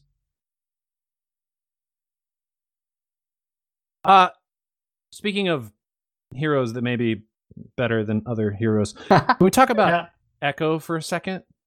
Yeah, dude. Let's all let's never Echo. stop talking about Echo. She's so fucking cool. Echo, Echo is Busted. fucking insane. It is a really cool concept. Who I mean, somebody can describe who this what this character is. So Echo is a new DPS role uh, or uh, you know character for Overwatch, and you have a left click, which is a kind of like ball that it fires out and uh, does some damage. You have a right click that kind of is a row of sticky grenades that explode and you know you can aim them and you, like it just fires all of them off in a row and it does a, a more damage than your left click. There is a another one that is a beam similar to symmetra's but it only fires off for a couple of seconds rather than just being able to hold it down for what seems like almost eternity with symmetra or zarya. Uh, like it just keeps going. This one only is for a couple of seconds and then the new things is that she has a dash that she can go any direction, including the air, and can pretty much hover and kind of glide around the air. It, it it's a very different feeling than Pharah, but it's also like another. It's going to be another character that's going to be you know flying around and has that kind of verticality that Pharah has. And then the most important part is it has one of the most interesting and yet I would think busted alts in the entire game, which is you can copy another character that's on the field and then get alt charge at some insane rate. I think it's 500%. I want to say it's 50%. Uh, Uh, there's no I way believe. it's 50. 650. Six Oh, fifty. 650. Oh, 650, okay. yeah, that makes a lot go. more sense. Uh, yeah. So basically, you know, if there is a McCree on the field, I can instantly change into McCree. I then can gain alt charge by hitting someone with two shots, and then fire off the alt. And then after that, the the the the alt lasts for I think it's 15 seconds. So as many alts as you can possibly fire off in that time frame with the character at that much speed. and I would almost say McCree may even be not the best example It's here. probably a bad choice. It's Yeah, terrible so Um, McCree would be a bad thinking about- choice. like a Reinhardt duplication. Yeah. Mm-hmm. Uh, just another it's an AoE instant stun. shatter.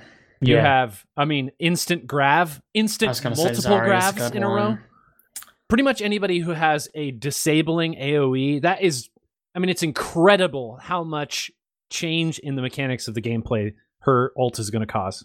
I've seen in ideal circumstances, I saw someone get four Hanzo ults. Mhm. I've seen ideal circumstances five uh, tracer bombs, Hmm. and five tracer bombs is a lot of damage. Like that's, That's, a lot of just damage. excessive.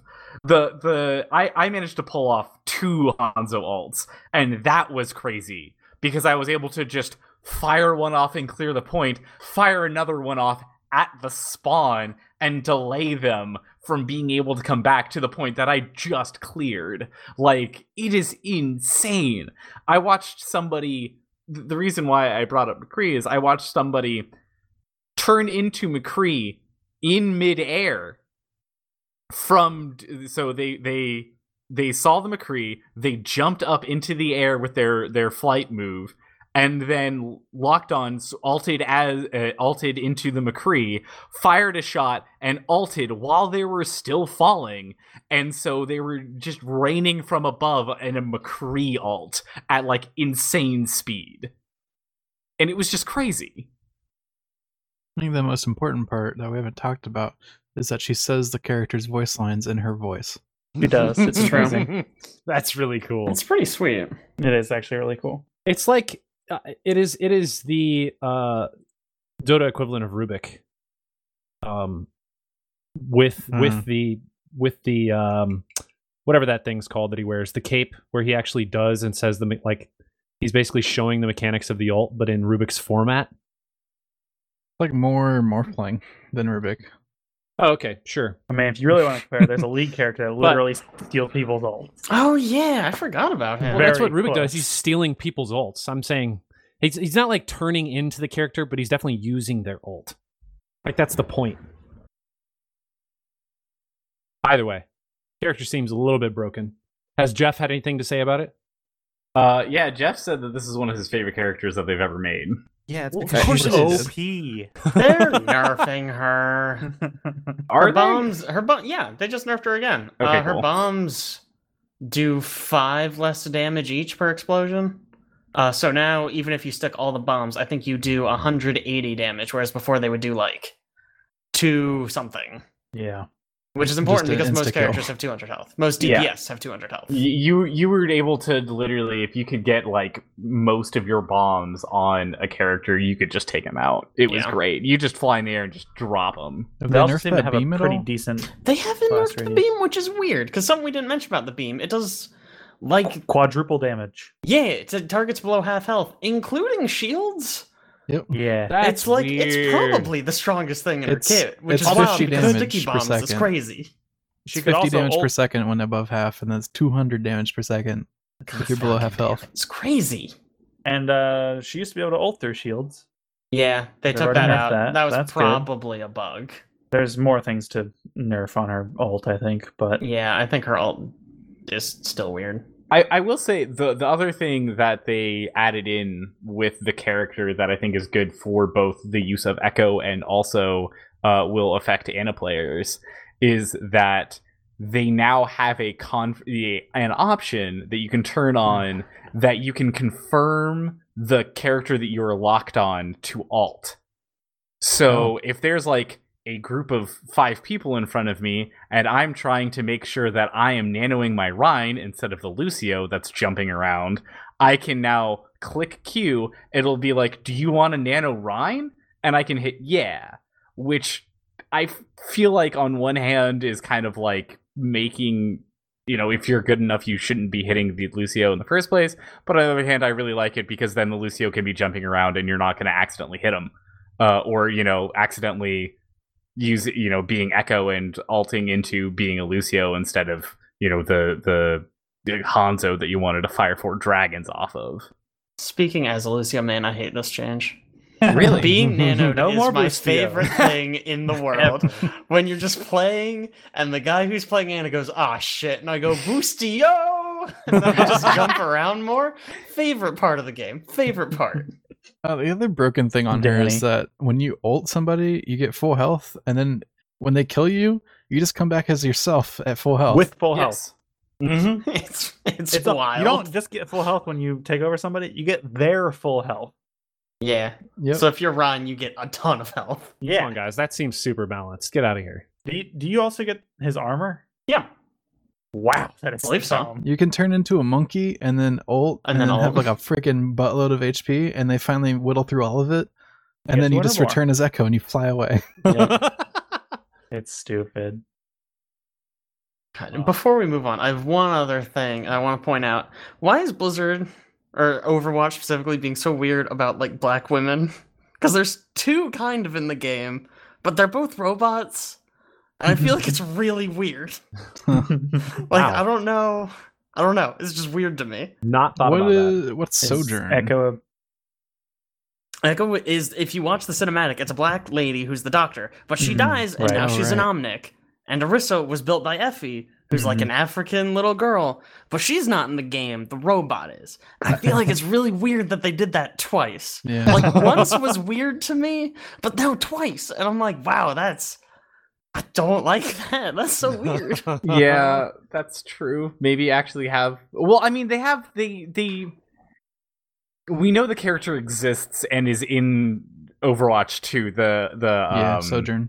Sojourn. Yeah, Sojourn, But yeah. she she ain't in this game that I'm playing right now. That's true. Yeah. But two robot ladies are. Also, they've pretty much said that Echo's the last hero for Overwatch 1. Yeah. She's, Yeah, the, she's really. the last one of the year. Yeah, for at least the rest of the year. Well, but I mean, So, I yeah, guess for that. Overwatch one basically. Yeah, yeah, yeah. Okay, that makes sense. Usually they release one like every four months or so. Something like that. Yeah, I, I I mean, I know that they're currently going through archives, and we didn't get any new like PVE content with Didn't get archives. new anything. Yeah. I besides haven't the gotten new anything in a long time. but I that's but I was like, it's probably because any new things that they are doing is being thrown into Overwatch 2 rather than being like, hey, here's some DLC. Um, let's step out of video games here for a second and talk about a couple films that uh, some of us have watched over the last couple days. You want to talk Um, about Men in Black International again? Yes, I knew most importantly. Yes, please. Uh, but since we've already talked about that once, I think I'll just skip how amazing that movie was so good. Seriously, and, go and move it. on to some others. A uh, couple things specifically, kind of um, completely different in terms of uh, the just the pure quality of the film. Uh, we Alex and I both watched uh, Bloodshot and Guns Akimbo, and if you don't know anything about either of these movies, Bloodshot is essentially just Dominic Toretto after he dies from Fast and the Furious. He comes back as a super soldier who has nanites and just Uh, kills His a bunch blood of is people. nanites. His blood is pure nanites. It's, it's How- amazing. How does he feel about Coronas, though? Nothing affects him. He just gets tired Not on occasion. family. he just gets tired. Well, he doesn't even know who his family is. His memory's erased. My God, a fake I Which know. the plot is heavily based around him trying to get revenge for his perceived family.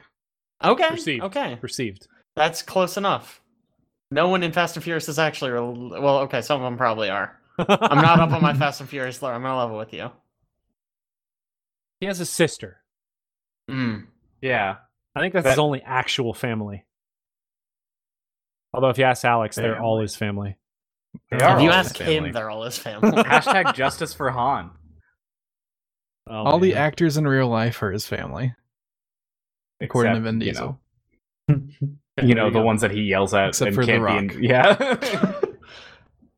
The Rock and him don't get along apparently, which makes me very sad because it's worse off for the movies. Um, Alex, maybe you can explain your favorite part of this movie in terms of like the verticality of fight scenes. Of Bloodshot. Yeah. Um, I don't know. There's a couple of parts in that movie that they straight up lifted from Dragon Ball Z. I think, where he just That's like what I was looking for. he's like way in the air and he like punches a dude really hard into the ground. that is so common. That's nothing. That's like saying he punches a guy. It's like, that's some Dragon Ball Z move. Yeah, but Goku it's like punches a guy. It's Well, it's like- Goku like, slamming a dude into the ground and then like the ground like crumpling and their body being like in a crater. I felt like it wasn't even like he would just like punched him into the ground. I felt like it was they were both falling and somehow Dominic Toretto accelerated until he got to the other person, punched him in the face, or no, punched him in the chest, and then that dude accelerated and hit the ground and created a crater. You know what's So- bad is I can't tell you his actual character's name. Correct, because it's Dominic Toretto. he doesn't even know what his character Isn't name? It's is. not Bloodshot. That's just I his mean, eyes get red at one point. That's it. That's purely it. Yeah, Alternatively, Ray. His name Someone- is Ray. Oh, you have to A. tell me. Please tell me Guns Akimbo is good. I want that movie to be so good. Man, Bloodshot's so much better than Guns oh. Akimbo. Oh, my heart. Guns- Guns Akimbo is so bad. is Is it? absolute garbage. It's Man, that sucks. It I wanted that movie to be good. Whew, man. Man, they so try to do like edgy gamer humor. Oh, that's you've Okay, you've and- lost me. And It now was I know why it's cringy. bad. Speaking of gamer humor, it was like nearly on par with. You remember that Gerard Butler movie, Gamer? oh, dude, Oh, it's man, my favorite movie as a gamer. nearly on par. They start the movie with trying to explain how he's a troll hunter, so he like goes online and picks fights with trolls.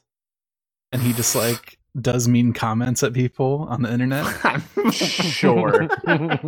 What it? Okay. Wow. I mean, sure. But he's not a troll, he's a troll hunter. yeah, yeah. Big difference. Big difference. Gosh, it's so and he's literally in his underwear on his couch, like typing mean comments on the internet. wow, I'm it's like, like looking shoot in a mirror. With your guns akimbo. The movie was just bad. Don't watch it. It's a waste of time. Can, can you at least explain the premise? Because I think I'll enjoy that maybe premise more than is- the movie. there is this uh, organization slash basically it's an app where people have essentially like murder battles and you're trying to fight your way to the top what's the name of the thing Skizm. Skizm that's right and it's basically a bunch of it's not like normal people it's not like nerve where it's like an app and you accept and then you like as a normal as a normie you go fight someone no this is like mostly criminals people in the underworld people who So have it's like- already committed murder So it's like Gamer. Yeah. yeah it's like game it's like yeah just and they live it's stream it literally and gamer. like like thousands of people watch the live streams and are like, "Oh yeah, I'm into murder." okay they're talking about how like this is the biggest thing to ever come across the internet and they show the first stream time and it's like 25,000 viewers or something That's not I'm even like, wow, huge.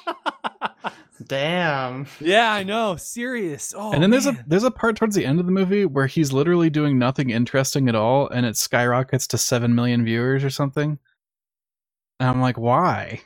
It was four hundred thousand viewers a minute ago when he was like in a fight, and now he's just like just hiding in a dumpster, Wait, and they got seven million people watching him. we haven't even gotten to the part where why I thought this movie would be good. So he's a troll hunter, right? So he goes on the Skizm site and he says mean things about the Skizm people.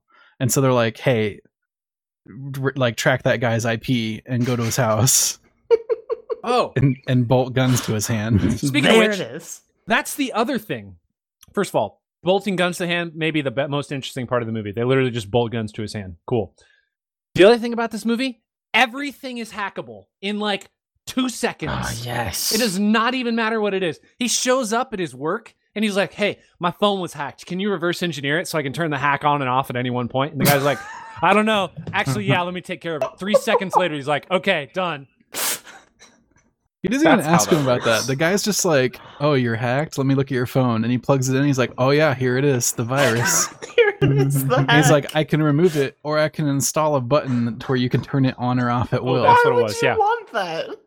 Why is because that he can like lure people to specific locations. Yeah, locations. because he has to kill people. That's his. It's so dumb. He's like, yeah, I just totally reverse engineered this virus on site. wow.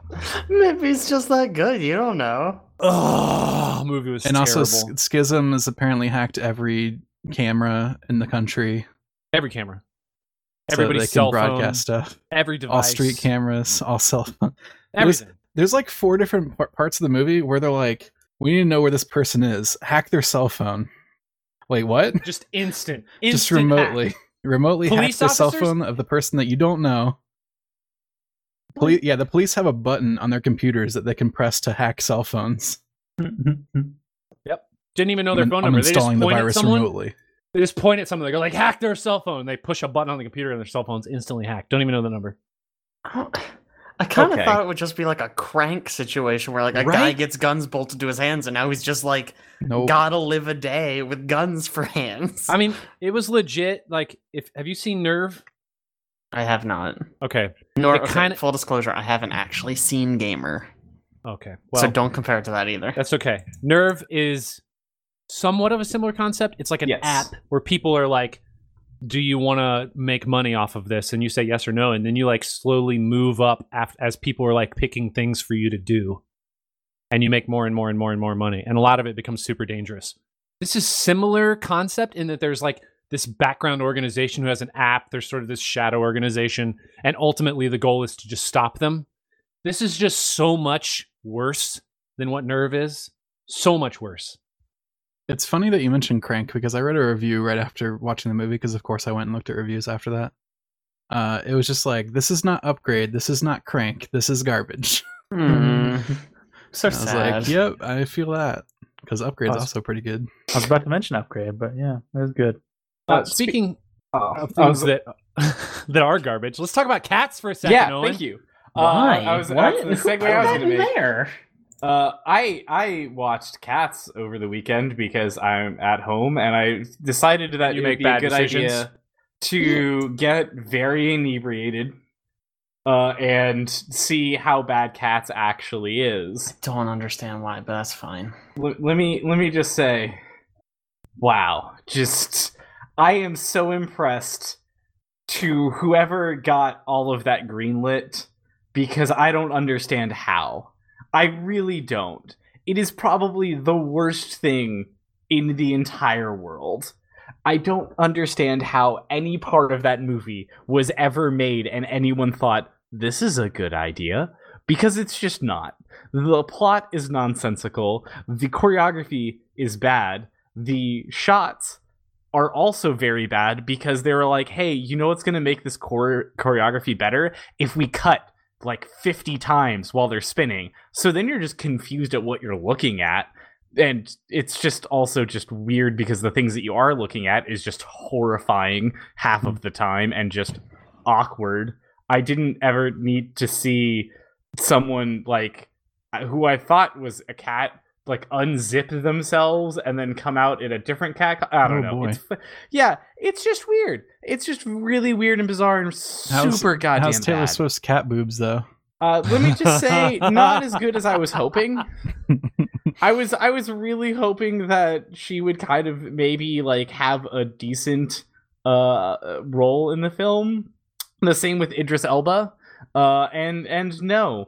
Uh also I discovered that there's this first of all, it's just weird that everyone's nuzzling each other a lot.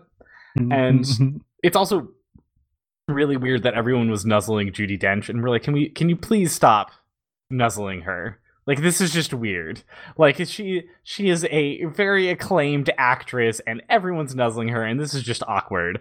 And so like the, the nuzzlings were just already just like please stop. And there's kind of like a romance between these two characters, kind of like one of those they threw it in there because they thought, "Hey, yeah, there's a romance here," like just kind of out of nowhere kind of things. And they look at each other as the sun is rising and i was like for the love of god do not kiss do not kiss do not kiss and instead they nuzzled and that was just worse So you you did get what you asked for, though. i you did, You and I, asked for it. I realized i was wrong i was like go back to kissing just please kiss like that would have been so much less creepy than what i just witnessed Did you guys see that um popular tweet that went around about this movie a few days ago? What, from still I'm talking talking about about? cats. This is the news to me. Yeah. I'm gonna read the tweet verbatim because it's amazing. Please. Um, a VFX producer friend of mine was hired in November to finish some 400 effect shots on Cats movie. His entire job was to remove the CGI buttholes that had been inserted a few months before, which means that somewhere out there there exists a butthole cut of cats. Hmm. You know, I did actually hear about this. and see Oh, that was that was the reason why we kind of looked at it. We were like hey maybe we should uh watch how bad this thing is even without the butthole cut. And let me tell you there's a lot of butt shots and so there there's definitely a butthole cut out there. Like it is a hundred percent plausible after seeing the amount of butts in that movie and i was like oh yeah no there definitely would have been a butthole right there. Like you could tell. And i was like all right so probably a thing that we'll see in the near future at least i kind of hope Listen, uh, Rotten It's Tomatoes gave it a really, really nice twenty percent, a cool Wow. twenty percent. A crisp twenty percent. Yeah, that, on- that's like a twenty percent though out of like a thirty 5,000. percent total. oh, That's oh, out yeah, of yeah, hundred, but is the highest. um, on the opposite end of the spectrum, we just recently started uh, Caleb's coined cultural appropriation nights. No, mm-mm, no. Um, and as a part of cultural appropriation, we watched our first movie, which was Parasite. Uh, which, if you have not seen this movie, absolutely phenomenal. very, very good. Has a 99% on Rotten Tomatoes. We should explain to people that don't live with us where it's cultural appreciation nights, and we have a funny joke where we call it cultural appropriation nights. Okay, If that's a someone valid said it wrong one You're time. gonna have to believe them that it's very funny. I still don't get it, but they tell me every time that it's funny. yep sure Well, regardless, if you have not seen Parasite, uh, really, really just phenomenal film. Um, one of the first movies I saw from this director was, um, wow, Snowpiercer, which I love that movie. Uh, this is a good like next step. It won four. I always get them wrong. Oscars. Yep. You are correct. I always get the awards wrong. Uh, but anyway, make sure you take a watch of that movie. It's it's phenomenal. that is on my list of things to do this weekend. Cool. While you have plenty of extra time, which you don't normally have during your week, even though you're stuck inside. Uh board game stuff. Let's talk real quick about some board games. Yeah, yeah. Let's talk about some board games. Uh, so Magic has been talking about all of their new products, and I think one that I really have gravitated towards, and I think is very interesting, is they are coming out with a set that is called Jumpstart. Uh, the idea is is that you buy two boosters of this set, uh, and each booster is a set of twenty cards and you shuffle the both of your boosters together. You have a 40 card deck and you play. There's apparently 117 different lists of cards that those boosters can be. And so there's like just I don't know, someone do the math out there. There's a lot of possible combinations of shit that exists. Yeah. That's the math right there. A lot. It's a lot. 118. Um, and so I kind of I really like the idea of this because of the fact that you don't have to previously already own any sets of magic. You don't have to, you know, deck build. You don't have to know anything about drafting and cues in draft. It's literally just I'm going to open these two things up. You're going to open those two things up. We're going to put them together. We're going to play each other, and it's going to be a balanced match. And I think that's kind of cool. Uh, the they they also had a I, I, it's not a mechanic, but one of the other things that they're doing is that um, the boosters are double sleeved. So like the outside booster will just look like a regular booster pack kind of thing, and then when you open that up, you'll have a card in it. Uh, you'll you'll have a, a another sealed package, and that sealed package has a card that tells you what the theme is of those twenty, and what the color is, and that's it. And so, in theory, if you did have a number of people over, you could open up 10 of these, or I guess 12 of these to make things even. Um, you know, you open up 12 of these, you put them all out, and so you've got, you know, unicorns, goblins, you know, bad guys, uh, life gain, and so you'll have like the names of all of these things, and then you just go, okay, I want to do the unicorns and vampire deck. And so you grab those two things, and then that's going to be the thing that you do, and you can shuffle them together. Hmm. Um, so you can kind of like have some themes and things that you're somewhat interested in. But I just think that's a really cool way of doing magic, of just kind of getting people interested in it and just being like, hey, you can just, you don't have to worry about it. Uh, you can just put these two things together and start playing. Um, which is kind of how I always want magic to be is because I feel like a lot of my friends would actually enjoy playing Magic if they didn't have to worry about building decks and like you know knowing how to build decks and things like that. If they could just grab something and play, and that's what this is. So I was like, cool, that's neat, and I think that's a thing that is going to be interesting to see how that affects um, kind of like in game stores and if people gravitate to it or if magic players are going to be like no, I want to build my decks and fuck this shit.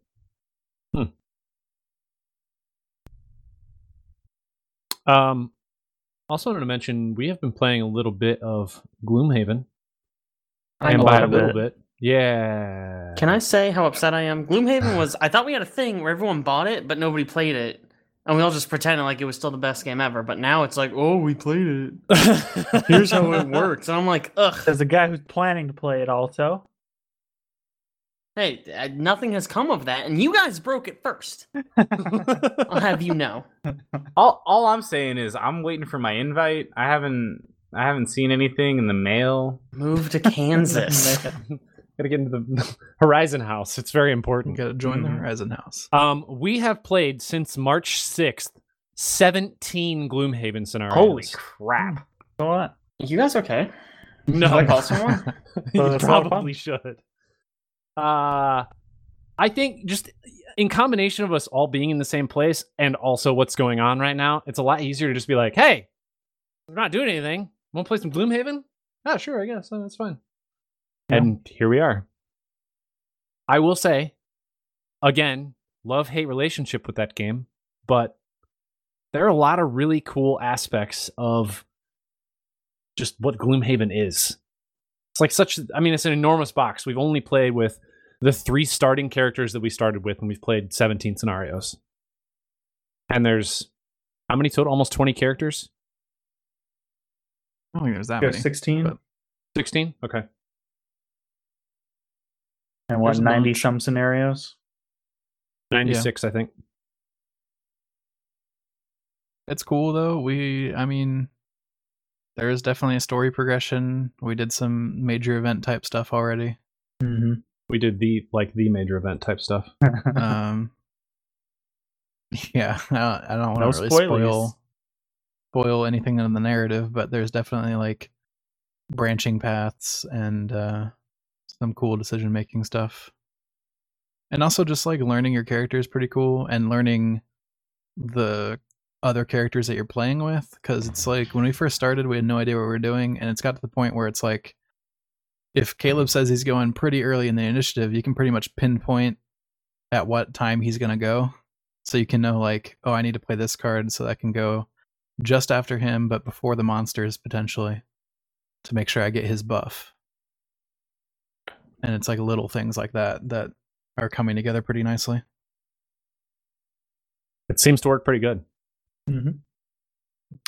Uh, last but not least, let's talk a little bit about uh, some Star Wars, Owen, since you were going to talk about this earlier. Yeah, so the reason why I'm on a Star Wars kick is uh, a couple of, I mean, I guess, yeah, six weeks ago, uh, back in February, uh, I went to Star Wars World, aka Black Spire Outpost, uh, out in Disneyland. And I- I just have to say, it is probably one of the coolest goddamn things I have done in my lifetime. Um, the world itself is just very well built.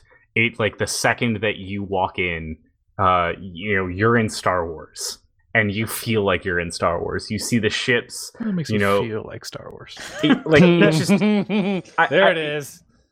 It's just, it's just, I don't know, man. Like there, there was just something about it that I just was like, this is like just so absolutely cool of seeing all of these things. I also, um, there was a like a book that they uh they wrote to kind of like give some story to Black Spire Outpost and like why it exists and why you know Millennium Falcon is there and all this other stuff and how it ties into the Star Wars canon. And so I ended up reading that uh, before going to kind of give myself an idea of like what I was seeing. And I think that was definitely the way to go because I they caught some small things so that like other people uh, didn't. And I was like, oh, you know, this is a really neat thing that they added into the line that if you read the book, you would know like what that like why that's there uh, in the shop or anything like that. But there is an experience that you can do uh, where you build and craft your own lightsaber, which was like its own like kind of theatrical production, and um, I, it was just a hundred percent worth every single penny that I paid to do that. Um, uh, also, the lightsaber is like the hilt is metal, which I didn't realize until I was building it because I thought it was just kind of be some like durable plastic kind of things. But as I was h- holding the pieces of metal and screwing them into each other, and I was like, "Oh, this thing's metal and it has like weight to it, and this feels like, a Spider-Man. lightsaber, Oh. and it looks like a lightsaber." Um, So, So- you thought you were paying three hundred dollars for a piece of plastic? I I mean, I thought That's the takeaway. I, I, I honestly did, and the experience of it. The experience was super cool. They really bring you in this room and they talk about like, you know, why they, you know, the lightsabers are important, and um, like it is just the neatest goddamn thing in the entire world. Uh, and I highly recommend anyone going to do that experience by the lightsaber. It's just It sounds like they took the Harry Potter wand thing and just like made it better. They did. And that's exactly what it is. It's like the Harry Potter wand thing, but instead of like 20 people being crowded around what like one kid that got chosen to kind of like swing their wand around, Mhm. this is every single person that goes in gets to do that and they get their own lightsaber. That's pretty cool. Yeah, I and I ended up um, going to one of the shops. I ended up going to one of the shops next door because you can buy different crystals that go inside of it to change the color of your lightsaber. Uh, and I wanted my lightsaber to be yellow. Uh, the, the I, think uh, by by far it's just a very cool thing, and uh, anyone that's a fan of Star Wars definitely check it out. I would say that the only downside and negative uh, was our experience with Res the Resistance, and it's just it's a thing that Disney is now doing with all of their rides, and it's just weird. Uh, basically, for those that don't know what it is, is that because it's a new ride, you have to have the Disney app on your phone, and you walk in and at rope drops at eight o'clock. You know, right as you know the gates are open and things, and you can start running around. Um, you have to be on the app at exactly that moment and tap the button to reserve a spot on the ride. Uh, if you do not get a, a if you do not do it within 60 seconds, uh, it's gone. You you don't have an option to ride that ride that day. I feel like they're just selling so many tickets and shoving so many people in those parks.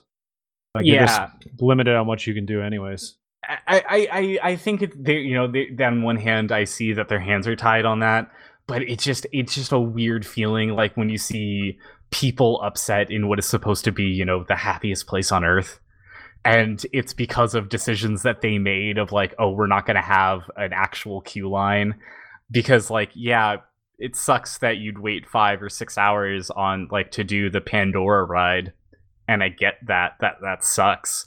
But if that's the reason why you're there, you would wait five or six hours because that's the reason you're there. Like someone would wait that time frame because they want to do that thing. Parks are just a weird thing. Plus, they're just, I mean, who knows what's going to happen after all? I mean, everything with the coronavirus. I mean, they're slowed down clearly losing revenue. So I don't even know what's going to happen with them when they come back online. Yeah, I mean, for the first time in literal amounts of decades, you know, Disney is closed up for an amount of time and not just a single day. You know, like that's that's weird. Very strange. And they're Um, opening back up in April, right? Oh, yeah, that's right. Easter weekend. I mean, right. that is the funny joke, but no, I, I think I was reading that they're actually opening again. What? Yeah. They're legit. They're like, yeah, April's it. We're, it's it's done. It's gonna be warm outside. Virus is just gonna go away. We're at like eighty thousand. We're gonna be close to zero by like Uh, mid-April. Yeah, Disneyland and Disney World are reopening April 1st. Universal Studios and Orlando. Bullshit. First, Universal Studios is opening April 19th. I'll give you a solid doubt. yeah. Press X to doubt. Yeah, that's not that ain't gonna happen. Hey, but Easter weekend, guys, look forward to it. It's gonna be a great reopening. It'd be a, be a great time. Great time. Beautiful time, some would say. Uh anyway, thanks so much for joining us for our 100th episode. So glad you got to hear about all of the new things we're doing, which is basically nothing. All of the great sponsorships we have, none at all. So, you know, if you're listening and you're like, hey, hey, we should try to get a Mistover mouse pad for these guys, each and every one of them. Instead of just the one member. Yes. Let's do it. Let's do it. Uh please do. Thanks so much for joining us, and we will catch you next time. Don't flush that cob. Oh!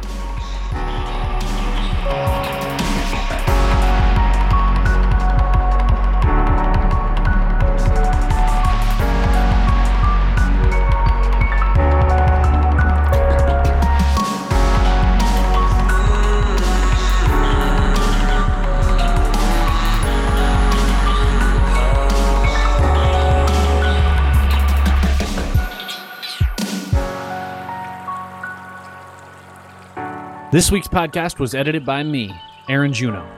Other voices this week include Alex McCausland, Jake John Fetterkyle, Caleb Juno, and Owen Patterline. This week's music was again brought to you by Amer. You can check out his music on Spotify, or you can also check it out on soundcloud.com forward slash Amer. Additionally, you can check out everything that we do, We Are the Horizon, at our website, www.wearethehorizon.com. We have a lot of video posts as well as links to other content we've done in the past.